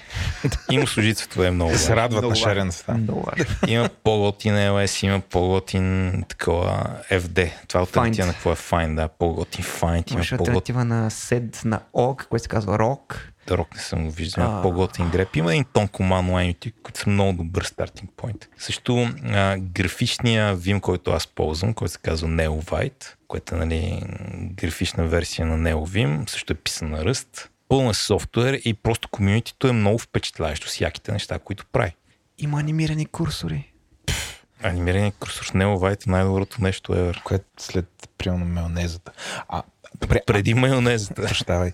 Той код той е свободен ли и хората могат да го изучават? Да, бе, да, да, бе Влад, така работи софтуер в модерно време. А, не глупости. Разтъджите се молят да го изучават. Моля ви, елате да. не ги Не, не, open source отдавна спечели. Това, okay. това е closed source, който компилираш от някъде го няма. Дори Microsoft в момента правят каквото могат да си вземат .NET и да го превърнат в изцяло open source. Вече нещо. като видя Windows свободен софтуер, тогава наистина ще призная, че е победил. Макар че аз бях дълги години, не знам, бях Linux евангелист. Сега Windows като операционната система ще мине много време, сигурно, ама Да. Но другите неща. Microsoft като компанията, която прави инструменти за програмиране, са там вече. VS Code, TypeScript, .NET. За друг е въпросът, че пак има лек багаж. VS, VS Code, примерно, uh, VS Code технически проект е затворен код. VS Codium е open source проекта, който е отворен код, който не е Това като на Google като, тъп- да, като, като Google Chrome да. и Google Chromium. И имаше проблема, че примерно ако използваш VS Codium, който впрочем няма Telemetrics, а, за разлика от а, VS Code, не можеш, мисля, че използваш Package Manager. Има там някакви малки разлики, не мисля, че са много Не, не, съществени. философски искам да кажа, че е много Microsoft все пак. Да, това, това е дървен момент. Аз тук съм оптимист, че след още 5 години ще го наредят като хората, но да видим. Може и да бъркам. С самия факт, че хората взимат а, VS Code редактор и го набутват навсякъде, включително и в GitHub. Не, бе, Как- fair enough. Аз не очаквах Microsoft да бъдат където са в момента, най преди 5-10 години. Крайна сметка. Да, да. с- Случва се неща. Аз Аз, също. аз, съм по-скептичен, да кажем. Все пак си мисля, че продължават да се опитват да измучат по някакъв начин. Мина, мина времето на Стив Балмър. Но а, да, да те върна на въпроса, Ужас. да споменахме Стив Болмър. М, Винаги трябва developers, developers, developers. Тук, тук е някакъв drinking game ли има какво? Разбира се, има супер много open source код, нали? Ръст е open source проект в а, така духа на думата. Просто Ти спомена за код, който да четем на ръст. Аз мога да кажа, че стандартната библиотека е страхотна за четене. Аз съм студенти, които те първо се учат на ръст. От време на време просто им отварям стандартната библиотека нещо да им покажа ето как работи отдолу, ето колко е просто. Нали? Но просто са добре измислени компоненти. Разбира се, сложи, има сложни неща, но много тия сложни неща даже са изварени в някакви отделни части. Кажи някакъв, е така, някакъв код, който е писан на ръст, който е така, искаш да го покажеш на хората те да получат оргазъм и ти получаваш оргазъм, като гледаш. Не бе, най-вероятно има нещо такова. Е, аз, аз имам един проект, който, на който мога да Това е мастурбация. А, Не. да, има нещо такова. Но а, аз по-скоро между му се кефе просто защото има разни странни хакове и, или готи. Имам, а, разказах ли ти за Page, Page Title хака? не. Имам, за имам. Markdown, имам Markdown превюър, написан на ръст. Защо е на ръст? Едно време беше на Python и бутваше за около 5 секунди. беше при едно време, нали, това беха, нямаше SSD тогава, но нали, бутването на целия графичен environment малко досадно, нали, целият браузър. На ръст това означава, че може да се компилира до executable и да стартира бързо. И на GTK си го направих сравнително просто е като концепция, защото имаш, имаш GTK бани към ръст, които прочим са доста добри. Един от килър аповете, според мен на ръст са 10 приложения, но ще видим как ще държат нещата там. Виждам скептицизъм си, Стефане, но има и преди, че в момента 10 приложенията са предимно електрон, нали така? Окей, ами има един проект, който се казва Tauri, който се опитва да замести електрон, написан на ръст, който вместо да използва вграден Chromium, нали, пакетиран Chromium отделен, използва WebKit версията на, на системата. А, примерно Web- WebKit GTK на Linux, Appleския WebKit на Mac а, и Edge под Windows. Това, примерно, нали, намалява RAM usage, намалява нали, размера на това нещо. Има проблеми, защото проблемът е, че това означава, че CSS, ако си на стар, старо Safari, може да не работи, зависи какво правиш. Но това, примерно, е някакъв потенциален заместител на електрон. Виждам разни хора да експериментират с него, да го пробват. Не знам докъде ще го докарат, но е един вектор. В Linux GTK Apple има доста написани на ръст, да кажем доста нови написани на ръст. Аз даже съм очуден, че това е нещо, което се случва. Нали. За други неща, за други десктоп environment има нови десктоп графични а, нали, написани на ръст, които са предимно за някакви, да речем, игри, за някакви нали, immediate mode неща, а, нали, портове на имго и, и така нататък, които още са ранни. Има разни неща, като може да пишеш React, обаче това ще се компилира. React like нещо, което ще се компилира до десктоп. Всичко това е много експериментално и нямам никаква идея откъде ще се докара, но това е тотално нещо, което може да се движи, защото ако искаш да пишеш десктоп нещо, в момента е буквално единственият ти вариант електрон и това е много тъжно. Аз съм, аз съм по-малко зарибен за това, макар че може и да стане. Преди някакво време, няколко месеца четох една книга за Хикс. Ще исках да направя нещо на Linux. Като почетох малко книга за Хикс, разбрах, че а, цялата десктоп тирада е просто такова загубена на тази война. Фейлнахме Да. тотално. Ако ще правиш мазо приложение за Mac, го ползваш с там какви туловете на Mac Да. тази година. И ако не правиш нещо за Mac, слагаш електрона, TypeScript е готин език, повечето компютри имат RAM и си действаш по този начин. Ако може, въобще го вкараш браузъра на първо място и хората го отварят през браузъра, още по-добре. Да, аз, аз използвам Slack и всякакви такива неща през браузъра просто, защото по-добре да имам един браузър, колкото да имам а, 3, 4, 5. Не, просто поинтът ми е, че мултиплатформени десктоп приложения са за мен е много загубена кауза. Ще видим. Пак въпрос на Въпрос на усилия, въпрос е късмет. Но аз забравих за какво бях тръгнал да говоря преди да, да тръгна по тази тангента с 10 приложенията. Какъв беше въпроса? И ли забравих? За killer фичера. За killer фичера. Не, всъщност код, който да препоръчаш всеки да... да го види, за да а, получи да, оргазъм. за Page Title Hack. Значи, имам, имам Markdown Renderer, написан на Rust, компилира се до едно, един executable, а, има си HTML layout, с CSS, с всичко, копнал съм CSS на GitHub, буквално like, копнах от инспектора. Надявам се да не ме хванат полицията там в еберета, да се спуснат с хеликоптерите. А, но рендерира ми това нещо Markdown. И проблемът е, че искам да пазя scroll position. И като скролна, искам да, и нали, след това като променя файла, да релодне и без, да, без да мига, нали, без да се движи, да си стои на едно същото място. За да направя това нещо в JavaScript на, на тази страничка, си пазя постоянно scroll position on scroll. И след това, когато тръгна да релодвам от евент, на който идва това система, в WebKit след тук имам проблем. Искам да екзекюта някакъв JavaScript. Обаче на API-то, което ми дават, е асинхронно. И е, и е асинхронно по досаден начин. Не по, не по билти начина на, на ръст. На практика не мога да взема нали, синхронно да кажа, я ми дай, дай, просто ми дай тези данни. Просто ми дай тези данни. Но, и това го намери Stack Overflow, ще ми се аз да го бях измислил, но не съм намерил Stack Overflow. WebKit има функция Page Title, която е синхронна, която ти дава title на HTML документа, който не се вижда никъде. И това, което може да направиш, е on scroll да вземеш тия данни на този scroll position, да го напишеш в един JSON и да го сложиш в title. И след това в Rust да кажеш дай ми page title. И това просто ти изплюва един стринг, който го парсиш като JSON. Чиста работа. Нам Стефан в момента се държи за глава. Да, ето, ето за това ще дойде по улиците. Добре, да. В смисъл, оценявам го. Одобрявам. Аз бих показал този код на... Между другото, опитах се да го, опитвам се да го препиша на Рай, който е този Таури фреймворк. Проблемът е, че той няма, няма такъв хак. Там, yeah. там, там има по-културни начини да се случи това нещо и ми е тъжно. Оценявам хака добър. Харесва ми всеки път, когато нещо може се... Всеки път, когато мога вкараш нали, квадратната форма в, в триъгълник. В триъгълника винаги съм фен. Но Вал ме питаш за това. Вал, предполагам ти да минем този въпрос. Добре. Да, да го подминем. Стига си натискал за него, имам много разкоп. Оргазмичните ми въпроси ще да. За... Иначе за Killer Feature мога, мога, мога да поговоря малко също така. За Killer App, мо, моята теория. Давай. Аз ти казах, че един, един вариант, слаб вариант за Killer App са 10 приложения, просто защото хората ни пукат толкова много за 10 приложения. Те викаш, Стефане, много неща могат да работят просто с веб. Но Аз... Killer App в момента за мен е, е ironically JavaScript tooling. По някаква причина, очудващо много JavaScript компилация, транспилация и така нататък се пише на ръст. SWC, което не съм сигурен какво е съкръщение. Последните две са Web Compiler, първото не знам какво е. Може би Software Web Compiler, не знам или Speedy Web Compiler, но SWC е някакъв проект, който компилира нали, JavaScript код, един вид заместител на Babel и той, примерно, нали, автора му беше на от Vercel, които движат Next.js. Next.js минават на SWC. Next.js са kind of a big deal в, в React community и това е нещо, което това означава, че той човек ще получи финансиране да си работи по транспилация на JavaScript. Примерно. Да. Е, това на мен ми беше поинта за културно направен език.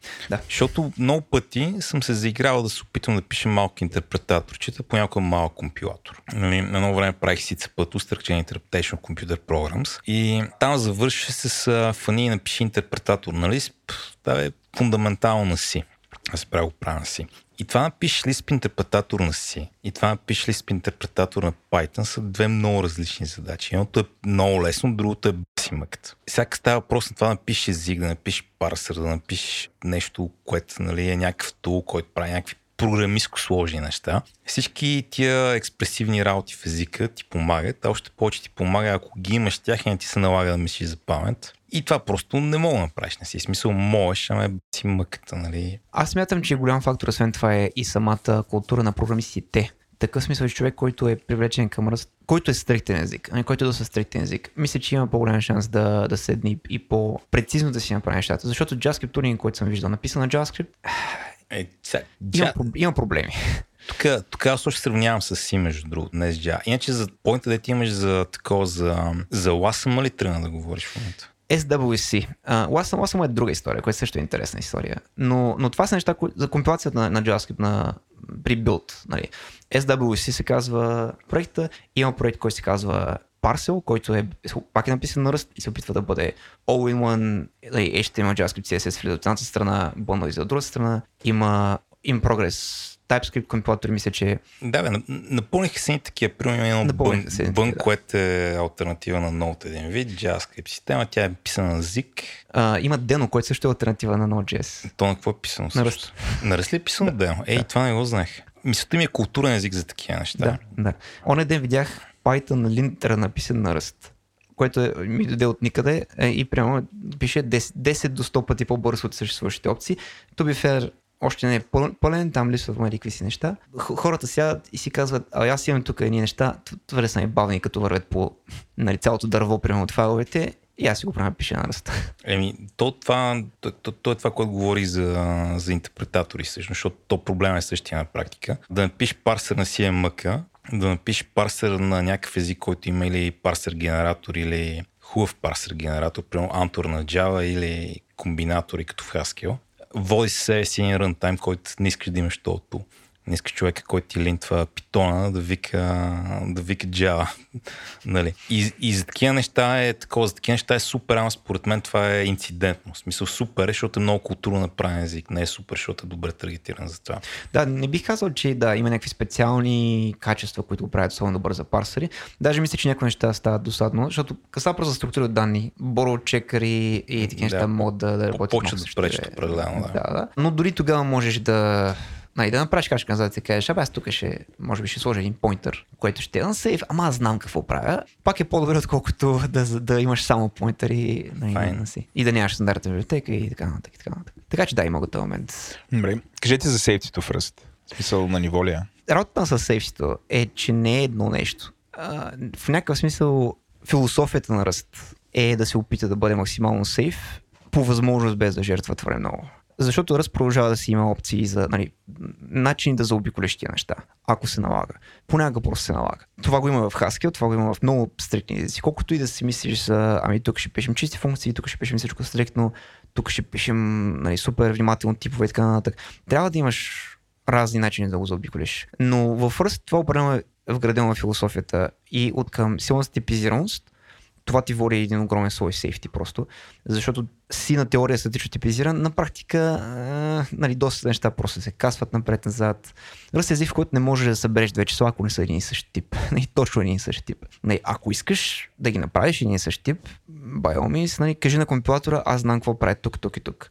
Но трябва да го окажеш. И сейфтито в много смисъл, в голям смисъл идва от, от това, че расте кара да правиш някакви неща експлицитно. Карате да кажеш, ето такива са точно типовете ми, ето такива, нали, по такъв начин интеракт в програмите ми се по такъв начин тази функция работи с другата функция. Има една купчина дреболи просто, които се акумулират. Няма много физика, а, за сметка това има други опционални нали, начин да се, да се правят а, опционални стоености с option. Но ако беше само това, примерно, това ще, как, как би било това заместител? Аз си спомням при много години, когато се говореше, мисля, че за, за Haskell и за мейбитата. Там, там също имаше нещо такова, някакъв такъв тип. И си казвам, добре, това как е различно от много? Пак трябва да сложиш проверка, пак трябва да сложиш нали, и в класа тук.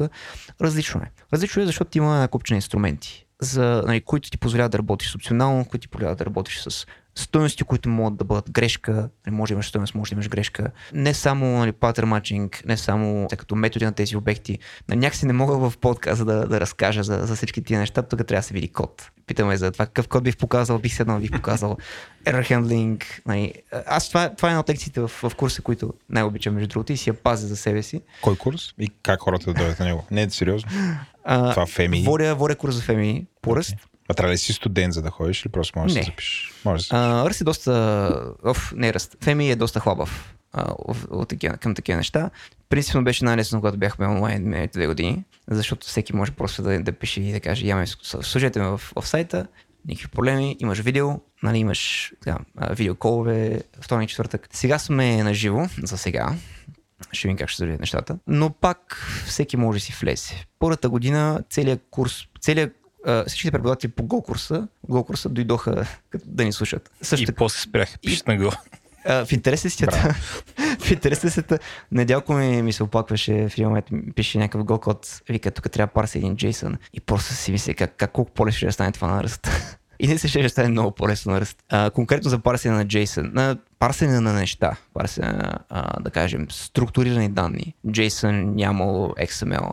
Има един много впечатляващ пакет, който се казва SERDE, който идва от Seriali- Serialization Deserialization, който просто му казваш, ей, тук има една структурка с такива и такива типове поленца, анотираш си я с нали, някакви макроси, процедурни макроси, с някакви специални, да кажем, нали, бележки и компилаторът ти генерира някаква функция, която да изпарси, примерно, JSON към тази структура или да ти даде грешка и да ти каже къде е била грешката. Аз тук нали ще уточня, че тия макроси не са като макросите в C.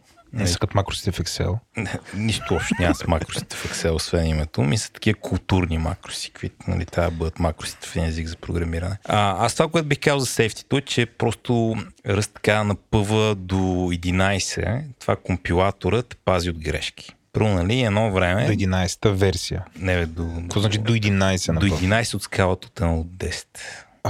Ще можеше да е до 12 часа, се едно в последния, предпоследния час. Мисля, трябва така метафорите да ги контролираш. Би, мисля, че ти да мекваме, че метафорите Тази, тази, тази, метафора според мен е common knowledge. Добре, окей. Така, до 11 на Тази метафора отива до 11. И- и- да. It goes up to 11. Ако не сте го, ако не сте го гледали, това гугълнете го. Ако сте гледали това, защо слушате този подкаст? Да, спрете и идете да гледате това с It goes up to 11. Как се каже това? Spinal Tap. Спайнал тап, да. Да, this is Spinal Tap. Та, ръст на пълна на макс това компилатора да ти предотвратява някакви грешки. Нали? Това са на базови неща. Примерно, това, което Андрей каза, каква е разликата от това просто да имаш null. Ми разликата е, че в Java едно време, сега нали, има някакви нови хавици, то всичко може да е null и то наистина може да си го провериш, ама трябва да сетиш да си го провериш. Няма нещо, да ти напомня ти каже, чакай, тук не си го проверил и тук има нужда да го провериш, ама там няма нужда да го провериш. Нали, това е готиното на maybe optional и така нататък. Ма това е само една инстанция. Друга инстанция, примерно, нали, искаш, искаш нещо или да не е споделено, само едно нещо да го вижда, или ако е споделено да е редовно, защото иначе има един тон конкурентни проблеми, или дори да нямаш конкурентност. Има един тон проблеми на променяш нещо, което си мислиш, че никой не вижда тази промяна, ама някой я вижда. Също и за memory management, нали, искаш да паметта да се ал- алокира веднъж, да алокира веднъж. Това са нали, такива примери за неща, където може да се правят програмистски грешки. Ако пишеш на C, много лесно направиш всяка една от тези грешки. Ако пишеш на C++ и ходиш там по рамките на C++, намаляват, на модерен C++ намаляват някои от тия грешки, ама още ги има. В компилатора много се напиня така да фане всякакви такива грешки и в общо някой код се компилира грешката да е логична, а не е забрал си там да правиш нещо, което винаги се прави. Ама ти програмиста го знаеш, а хората написали компилатора не го знаят. Имаше един език едно време Elm, който малко позамря, макар че не знам дали е замрял. Там хората много обичаха се хвалят как компилатора ни е толкова умен, че се едно правиш пер програминг с него. Нали, ти там Дори помен от програмиста. да, ти там мазиш, той ти показва грешки, за които ти не си сетил, което не е нищо по-различно от това, което Haskell прави с това, че има добър компилатор. Е, и Rust има толкова добър компилатор, който е реално ти обръща внимание на неща, които така, тук си забрал нещо. Както и TypeScript прави, ако ползваш TypeScript нали, в финалната му форма. Ultra TypeScript. Ultra TypeScript, под Ultra TypeScript имам прит, нали, най-стрикната версия, не ползваш ни за щяло и нещяло, добре си типизирал нещата, имаш хубави дженерици, дърбър. Но това е, това е така сейфти културата на ръст, която особено ако ще правиш нещо много low level, е доста важно. Аз сега слушах това за паметта, дето го говори. И след това имам една много бърза история. Владо като играе игри, т.е. аз, и понякога като запъцна някъде и хаквам парите с 16-тичен редактор, бъркам в паметта, намирам парите и ги сменям на стоеността, която ми трябва. В смисъл в ръст, Окей, как се защитава? Как може да пишеш програма срещу такъв тип атака? Защото това си е буквално атака, която аз правя към програмата. А, няма такива, няма такива неща. Не можеш да спасиш. А някой, който е достатъчно, има достатъчно желание да щупи нещо, може да го щупи. В смисъл, имаме десетилетия нали, пиратски опити да се блокира DRM, с DRM някакви неща, кои се чупят евентуално. Mm. В смисъл, в, рано, в крайна сметка всичко стига до нали, битове, байтове, нали, до машинен код. Въпросът е друг. Въпросът е докато пишеш програмата, да не, да не допуснеш тия грешки без да искаш. Да не удариш на тия проблеми просто защото си изгубил нишката на нещата. Това до някъде е подобно на, неща, като правят специфайерите в, в Ruby. Нали, може да ги заобиколиш, ако искаш, но идеята да комуникираш какво е това, как, защо, защо се случва това нещо и как се случва. Ти можеш да пишеш, ти пишеш програма си в някакъв, структури, по някакъв структуриран начин, компилатора ти казва, ето къде ще имаш проблем, ако оставиш това нещо. Нали? И затова няма ти позволя да направиш. Пък в крайна сметка всичко отива до асемблер, където нещата са гото инструкции, нали, отиди на, това, на това място в паметта, вземи тая клетка и така нататък. Важното е този преход, нали, е, е този преход от компилатора, нали, компилирания код до асемблер, просто му имаме доверие. Имаме доверие, че много хора са го изтествали, писали са ужасящо много код, ужасящо много тестове, за да, за да работи това нещо. И ако на някого му се щупи, веднага ще вдигне аларма, ще го оправят. И се фокусираш върху това, което ти си пишеш. Yeah. Поне и знаеш, че може да си работи в някакви рамки. Един от последните ни въпроси е от, пак от юзер Гота, който казва Ръсти WebAssembly. Смятате ли, че реално скоро време ще започнат да се пишат Production Ready Client-Side Libraries на Rust? И дори цели веб приложения на Rust или JavaScript ще продължава да си е доминантен в тази сфера. Това е неговия въпрос. Имаме реакция от юзера Stan, който казва Rust и Wasm за сървър сайт е по-интересно в браузъра. Wasm е решен. Проблем отдавна си мисля. Това е единия въпрос. Така, добре. Това ми е интересно. Не знам какво има пред потребителя, кой беше Stan ли беше. Stan. Така, че е решен проблем. Може би има пред да се пише на JavaScript. Най-вероятно ние като си го говорихме това при някои епизода и така бяхме някакви неуверени около WebAssembly, някой в коментарите по Facebook така ми отвори очите, защо WebAssembly също е интересно. И тук искам да използвам момента да споделя това, което научих. Бам! WebAssembly не е толкова интересно, че нали, мога пише нещо различно от JavaScript в браузъра, което все едно. Ами интересно, защото ако правиш някакъв такъв комплексен истински софтуер, имаш нужда от хубав истински език, всъщност ти отваря, ти отваря пътя за това. И първо представи, че искаш да правиш приложение като Figma или приложение като а, Photoshop, което хем нали, трябва да е бързо, защото там трябва да джурка някакви числа. Хем ще е голямо комплексно приложение, ще си има нужда от всичките инструменти, в които е един кодбейс, който е няколко милиона реда, ще има нужда. И Wasm всъщност е отвъд нали, така графика, първо ще правиш нещо 3D рендер в браузъра. Е интересно, ако ще направиш Photoshop в браузъра или е интересно, ако ще направиш Figma в браузъра. Така че, нали, тук първо въпроса, що Wasm е интересно, затова Wasm е интересно. Обеден съм, че има и други причини, които не се сещам, от там ме ми вниманието. И оттам нататък много неща могат да компилират до, до Wasm, що расте интересен, защото пак казвам, Rъст е най-културният език, който съм виждал в момента и освен всичко друго мога да компилира и до Wasm. Така че мене, мене това много ме зарибя. Аз лично нямам use за това. Не знам дали някой ще проимам, но да, звучи страхотно. Ако тръгна да правя Figma или ако тръгна да правя Photoshop в браузъра, сериозно си помисля дали не го направя на ръста, не на TypeScript или JavaScript. Държа бе, че Figma може би даже има разкод, който се компилира до WebAssembly, но, но, но не съм сигурен, не съм 100% сигурен. Със сигурност използва WebAssembly, а не съм 100% сигурен дали идва от Rust. Друга причина Rust да е особено удобен за WebAssembly. Впрочем, не само, че е кадърно направен, а не само, че е културен език, нали, language of culture, но и защото има много малък runtime. Uh, няма garbage collector, който да трябва да се компилира до WebAssembly, няма green threadове, няма почти никакъв runtime, което значи, че програма написана на Rust се компилира до много тънък WebAssembly, по-тънък, отколкото нали, ако компилираш прямо Python или Ruby. Значи тънък. Аз на практика би казал, че няма runtime Rust. Мисля, че има някакви си неща, но не съм 100% сигурен. В смисъл, това, което съм чел е минимален runtime. Има, никой не казва zero runtime. Има там. Не разбирам нали, за да. нали, има там два пакета, Saturday и Corley бяха.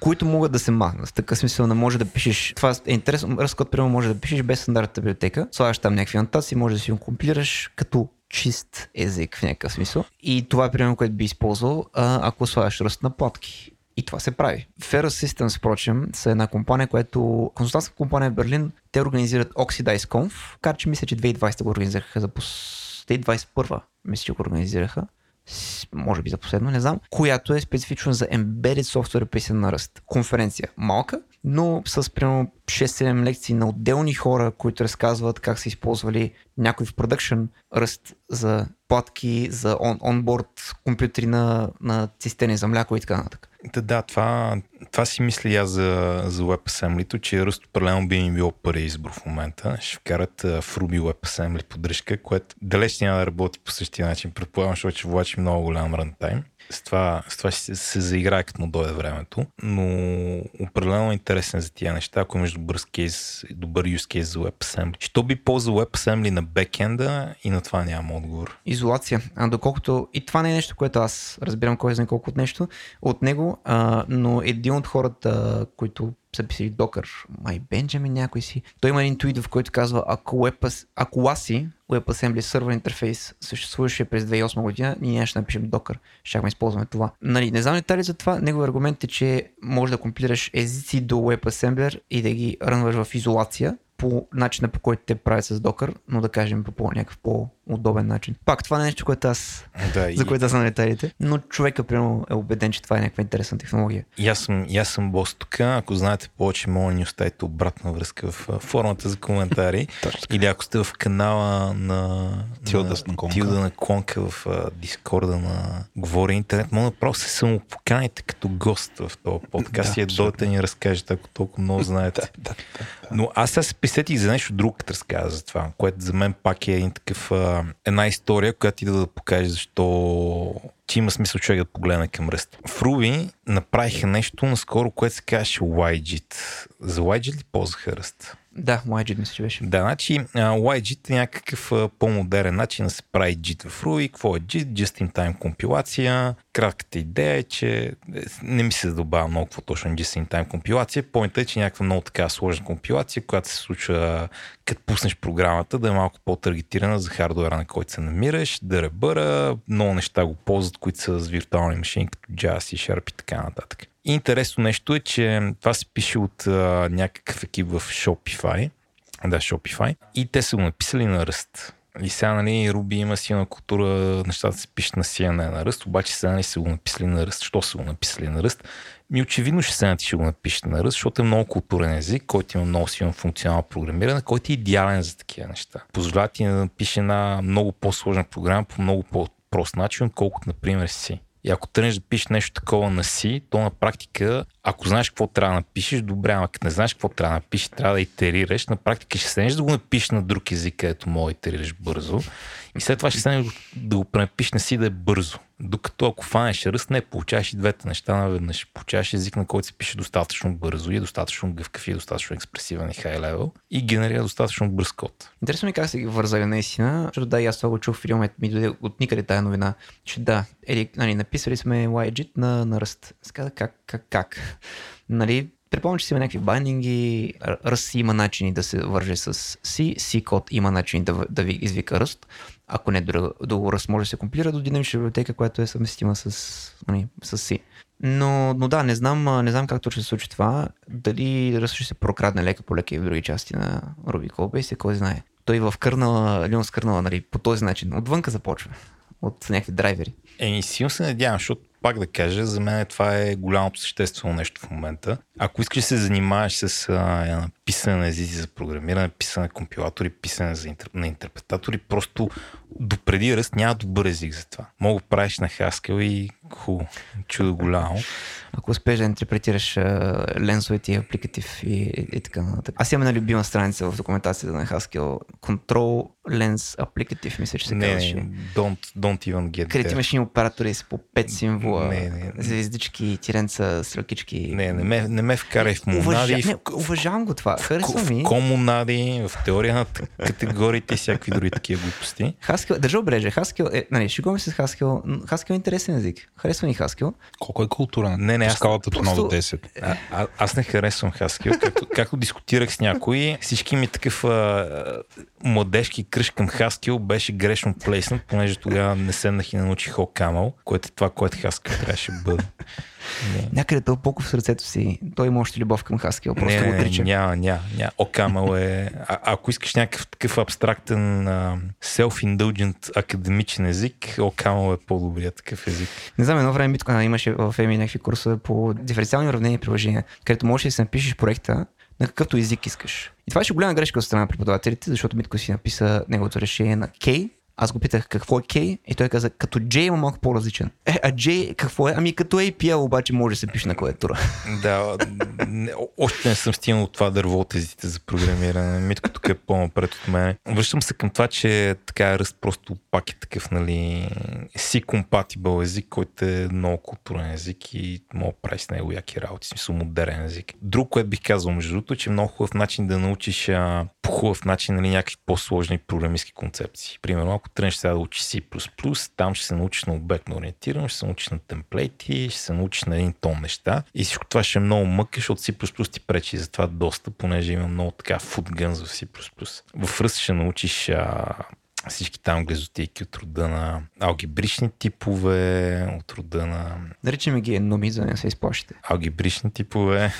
Стиквам към това. Как ги наричаме? Еноми. Енъми. А, разбрах. Ма не са като енъмите в си, затова все едно, anyway. Енъми слеш ал- алгебрични типове, като GNU слеш. Linux. Да научи така хуй дженерици, които са много силно констрентни. Тия на type резнатите дженерици в ам, Java, да научи там дженерик констренти, хитри начини по които да се ползват и това са все неща, които ще намерят употреба, ако пишеш Swift, ако пишеш Kotlin, ако пишеш много други неща, включително и TypeScript.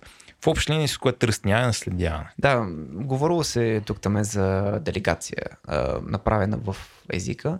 Не знам докъде се докарали. Мисля, че имаше RFC-та, имаше дискусии. Ще видим. Имам, имам някакво подозрение, че в някоя версия просто ще ни изненадат с... Ами вече в Nightly има някаква делегация, пробайте, примерно. Но кой знае. В смисъл, изненадаха ме с ня... някакви неща през изминалата година, да кажем. Някакви дреболи. Не бих се очудил. Ако докараме това, не знам. Няма да е съвсем наследяване. И определено няма да е наследяване по начина по който се използва на други места, защото в GTK байнингите, примерно, наследяване се прави по много странен начин. Защото, нали, той е малко, той е C code дрън, дрън, нали. Но там, примерно, има трейтове за, за всеки. Примерно имаш GTK widget и имаш GTK widget X, което е трейт. GTK widget е тип, GTK widget X е, е трейт, който включва всички методи на GTK widget, за да могат те да се наследят, за да може други неща да имплементират GTK widget X. И това прави навига... навигацията на документацията малко странна. Нали? Трябва да им го обяснявам студентите, да знаете, така се, така се навигират нещата. А как се имплементира това? С макроси. Сега, да, любимия ми въпрос, на който никога не мога да говоря е дали ръста обектно ориентиран или не. Той същия въпрос има и за функционал, а, нали, функционален език. Функционален език или ръст?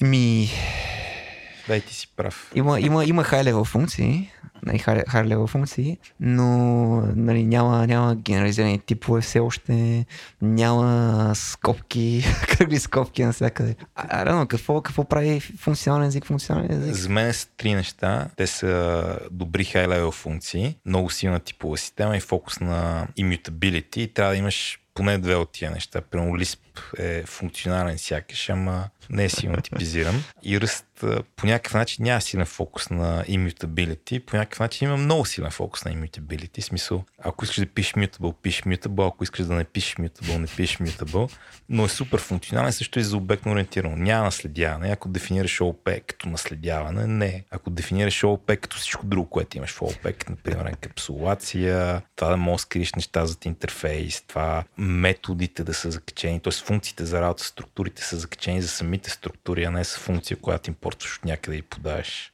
първи аргумент. Значи аз казвам ООП е езикване на методи. Следователно, VimScript е ООП, защото може да, да, може да слагаш функции на, на, на речници. Аз оттам изпиша някакви плагини с ООП. Добре, ако го дефинираш така определено обектно ориентиран, да. Но а, аз, аз начинът по който го пичвам на студентите е разделим неща от ООП, ама само добрите неща. Не тия, дето, дето идосват хората, тия, дето, дето хората харесват. От функционалните езици, взимам само най-добрите неща. Не, не, ти- нали, не тия, дето, дето не ги разбирате или монари и такива неща. Готините работи. Бе, да, ако се нещо трябва общия отново Вал, що ме кефи ръст, това е, че наистина ти взимат добрите неща от всичко яко и прави нещо, което също сработи доста добре с тях. Това е такова предимството на късно навлизащия по някакъв Да, начин. има доста... Но имат вкус, От защото знаят какво да взимат. Защото, Можеха да взимат простотиите само. защото отново мога видите Go, който е един. Който е направил обратното. Който Взел е е само простотиите. Това ли е направил? Точно това е направил. Со има две-три хубави идеи в него и отвъд тях просто си добре, наистина ли? Защо? Защо? Добре, Стефане, значи сега разбрах, че не харесваш Haskell и не харесваш Go. Така разбрах. А. На нас скала висят Haskell и Go. Трябва да спасиш едно и да програмираш Добре, добре. спасявам Haskell, Go и свързвам. Сериозно. Сериозно е. Това ли е най-големия гарбич, който си виждал до момента? Go. Хаскел поне има package management. Значи, Не, значи, вече, Go, Go също има package management вече, между другото. То аз не Чувал знам. съм. То лав не знам за кой го казаха, но ако го имаше хубав гербиш колектор, ще ще събере целия език и да, го- да да Аз мисля, да че си тръгне. мисля, че този лав беше за Java интерес. За Java ако, беше ако много- Java наистина имаше добър гаджет. За Java беше едно време, това беше едно от лошите неща от Java и Go наследи това от Java. Не, направо цял рант мога да опъна защо мрази Go, просто е много лошо дизайнът език. Разказваш съм ти за memory а, историята на Майк ми разказваше за някакъв open source Go проект, къде си имали проблем, че Garbage Collector е бърз, но не може да се туни Go много. Има една environment променлива, която не си спомням за какво беше. И някакви хора са имали проблема, че искат, за да може по време на реквестите да си правят garbage collection, те си на- нагласили колко памет ще има, примерно, и как ще делокира. Но трябва да настроят garbage collector, да, да, да, да, да garbage collector в при определено количество памет, при определен таван. И, и, им се молят на Go, на Go екипа, имплементират ли това нещо и те казват не, няма го имплементираме. Това е твърде сложно. Осложнява компилатора. При което те си локирали в началото на програмата 50 мегабайта памет, които просто ги държат, за да може да, да пушнат нали, нагоре количество памет, за да може да се тригърне локацията в правилния момент. И в някакъв момент Go екипа най-накрая са им имплементирали въпросът е environment променява и каквото да било. И някакъв девелопър с огромно облегчение е изстрел този един ред и, и е освободил 50 мегабайта програмата. За тази история не знам. Не конектва напълно с мен, просто не го, не харесвам го вал. Добре, добре, Го усмихме нещо. го ме тригърва много. Имаше Let's go for идеи. it. Имаше, имаше интересни идеи, е, свежи идеи, но, но просто толкова много му липса. Между другото, Стефан, като каза, си ползвам така момента, тая, така леко тишина. Стефан, като каза Shopify преди около 15 минути, само да кажа на нашите слушатели, че а, магазина на Говори Интернет работи на Shopify и там има тениски на тила наклонна черта, които цели 9 човека са си купили, между другото. Евала. Благодаря ви, може би вие ще сте десетия. Шеймлес плък. Ще ме спък купувам. Даже Ленко обещай стикери я пусна скоро. Скоро стикери. Всъщност, Пекат се. Тенските са някакви фенси, те са черни и М, ти отиде м. на конката е, е, е, така с... А, Хакерски са. Не, с а, флуоресцент, нали се казва. Да, светят. Светината му, да. Свети на тъмно. Така че next, next life goal е да си ходя така Ма той, по-тъмно, да, Андрю се- ама аз съм си отворил. Ето къде Да. е. е, е да, се, да се прибирам по тъмните улици на Лознец и да видя някъде ти на кола. Да се сепнеш в тъмното. И да, «А, какво стана тук? I'm тук?» home, baby. А, и последен въпрос от мене. Как хора да аз да науча ръст? Елате на курса в ФМИ. Също вече е късно, защото го започнахме. Скоро ще, ще пуснем първо домашно, така че може би нали, не е правилният момент. Макар, че си имаме... Ръст има страхотна документация. Има а, една книга, която се казва The Rust Book, дали The Rust Programming, а, Programming Language, мисля, че. А, тя си има хартиено издание, но освен това е напълно свободно онлайн. Даже ако се инсталирате Rust с RustUp, което е нали, стандартният начин за инсталация на, на toolchain, получавате локално копие на, на книгата и на цялата API документация. RustUp Doc е команда, която ви отваря браузъра, е начална страница, ето ви цялата документация, всичко, което нали, ви интересува за езика. Но това е определено от езиците, които трябва да се упражняват. Смисъл, трябва, трябва да се пробва, трябва да се пише код. А, аз споменах, че нали, ако знаеш някакъв динамичен език, други динамични езици сравнително лесно се, може да ги започнеш поне и може да пишеш код. В Rust, ако, ако тръгне, може да напишеш Hello World програма и около 10 минути по-късно да се, да се намериш в, в, някакви, в някакво блато, в което не разбираш защо, какво значи взимам референс към, нали, боровам някаква стоеност, която вече не съществува. Как? За- Защо? В, в, в други езици това не съм го виждал сега. И чисто просто трябва да седне и да прочете човек и да пробва нали, как работят нещата. Ние си имаме курс, с който започнахме 2017 година, точно по разкнигата. Казахме си какво направим, какво направим, ще вземем чаптерите, ще, ще видим как ще ги организираме нещата. С годините доста сме му така дрифтнали по разнообразни начини, но като цяло структурата е подобна, да кажем. Но е най-предизвикателството да намериш правилните, да минимизираш броя пъти, които казваш това го игнорирайте, ще ви го обясним по-късно. Но, нали, случва се за нещастие. Но като цяло 6 години успяваме да извадим хора от курса, нали, завършват, правят си проекти, доста готини проекти в интересите. Така че we must be doing something right. А, те имаме си курс, има на сайта на курса femi.rustlang.bg, има стари издания, където има видеолекции даже, защото две години COVID а, си правихме видео. Сега, аз, трудно ми е да го препоръчам просто защото все пак е правен с студенти, нали, бавно обясняваме нещата, това все пак е видео, бих го гледал на забързани обороти. А, аз лично бих прочел нещо за четене, но нали, ако човек иска да мине курс, имаме си всичките лекции на видео, имаме стари домашни, ужасно много at this point, които мисля, че нали, така, аз, съм сравнително горд от а, домашните, които сме си измислили. Има и Exorcism.io, Какво има?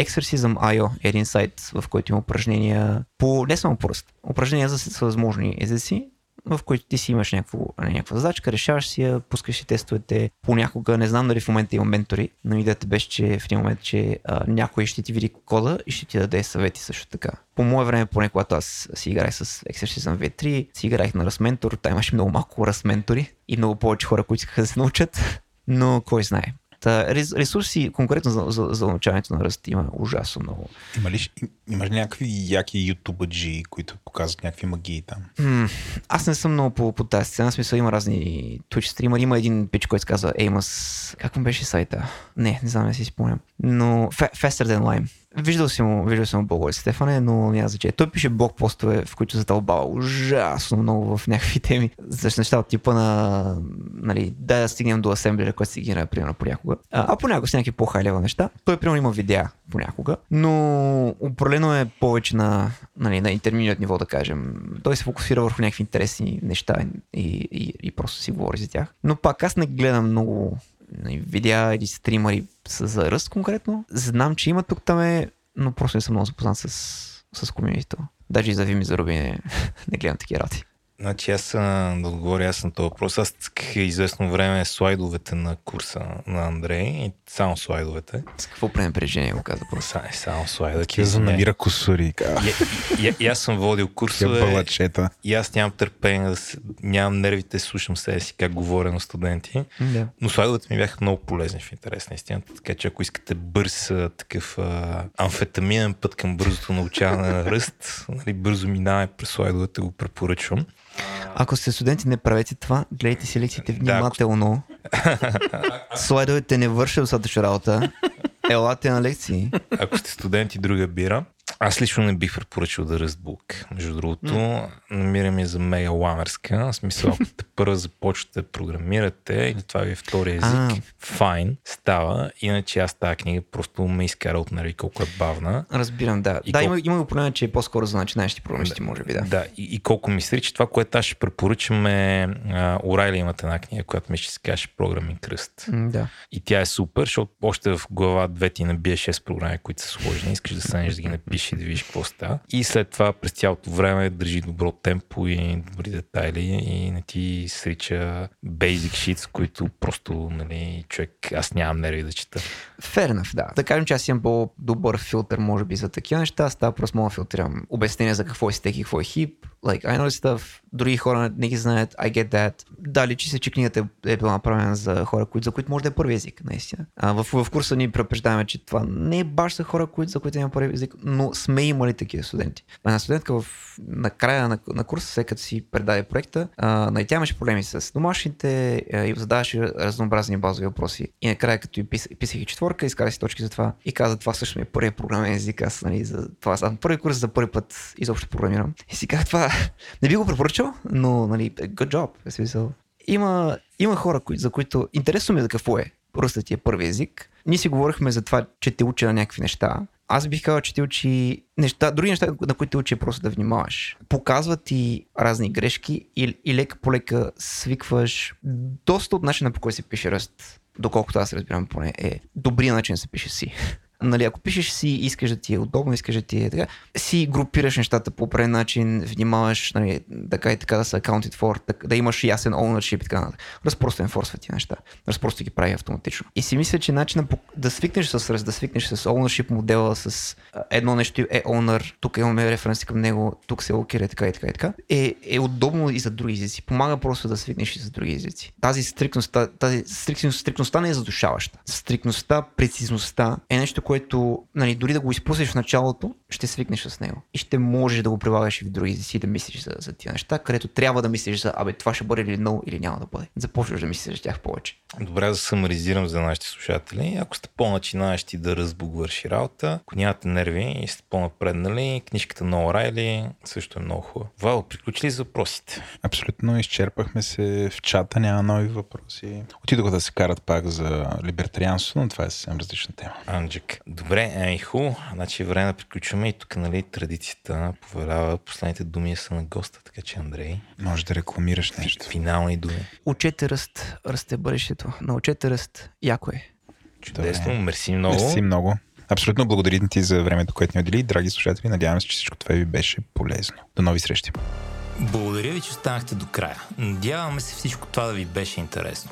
Ако желаете да ни споделите нещо, бележките на шоуто има форма за обратна връзка. Идете там и моля ви попълнете я, това е изключително важно за нас и за развитието на този подкаст. Ако не искате да изпускате другите и новите епизоди на Тилда на Конка, много е лесно да го направите. Идете и се абонирайте за нас в някои от програмите за слушане на подкасти. Например Spotify, Apple Podcast, Google Podcast или която идея от другите 10 000 програми за това. Докато сте там, може да ни оставите ревю с колкото искате звездички. Над епизода работихме водещите аз, Стефан Кънев и Владимир Петков. Продуцента на епизода бях аз, Стефан Кънев, редактор беше той, Владимир Петков. Аудиоредакция и мастеринг направи Антон Велев. Тида на Конка е част от медийния конгломерат на Говори Интернет. Ако този епизод не ви беше достатъчен, пробвайте някои от другите ни подкасти. До нови срещи!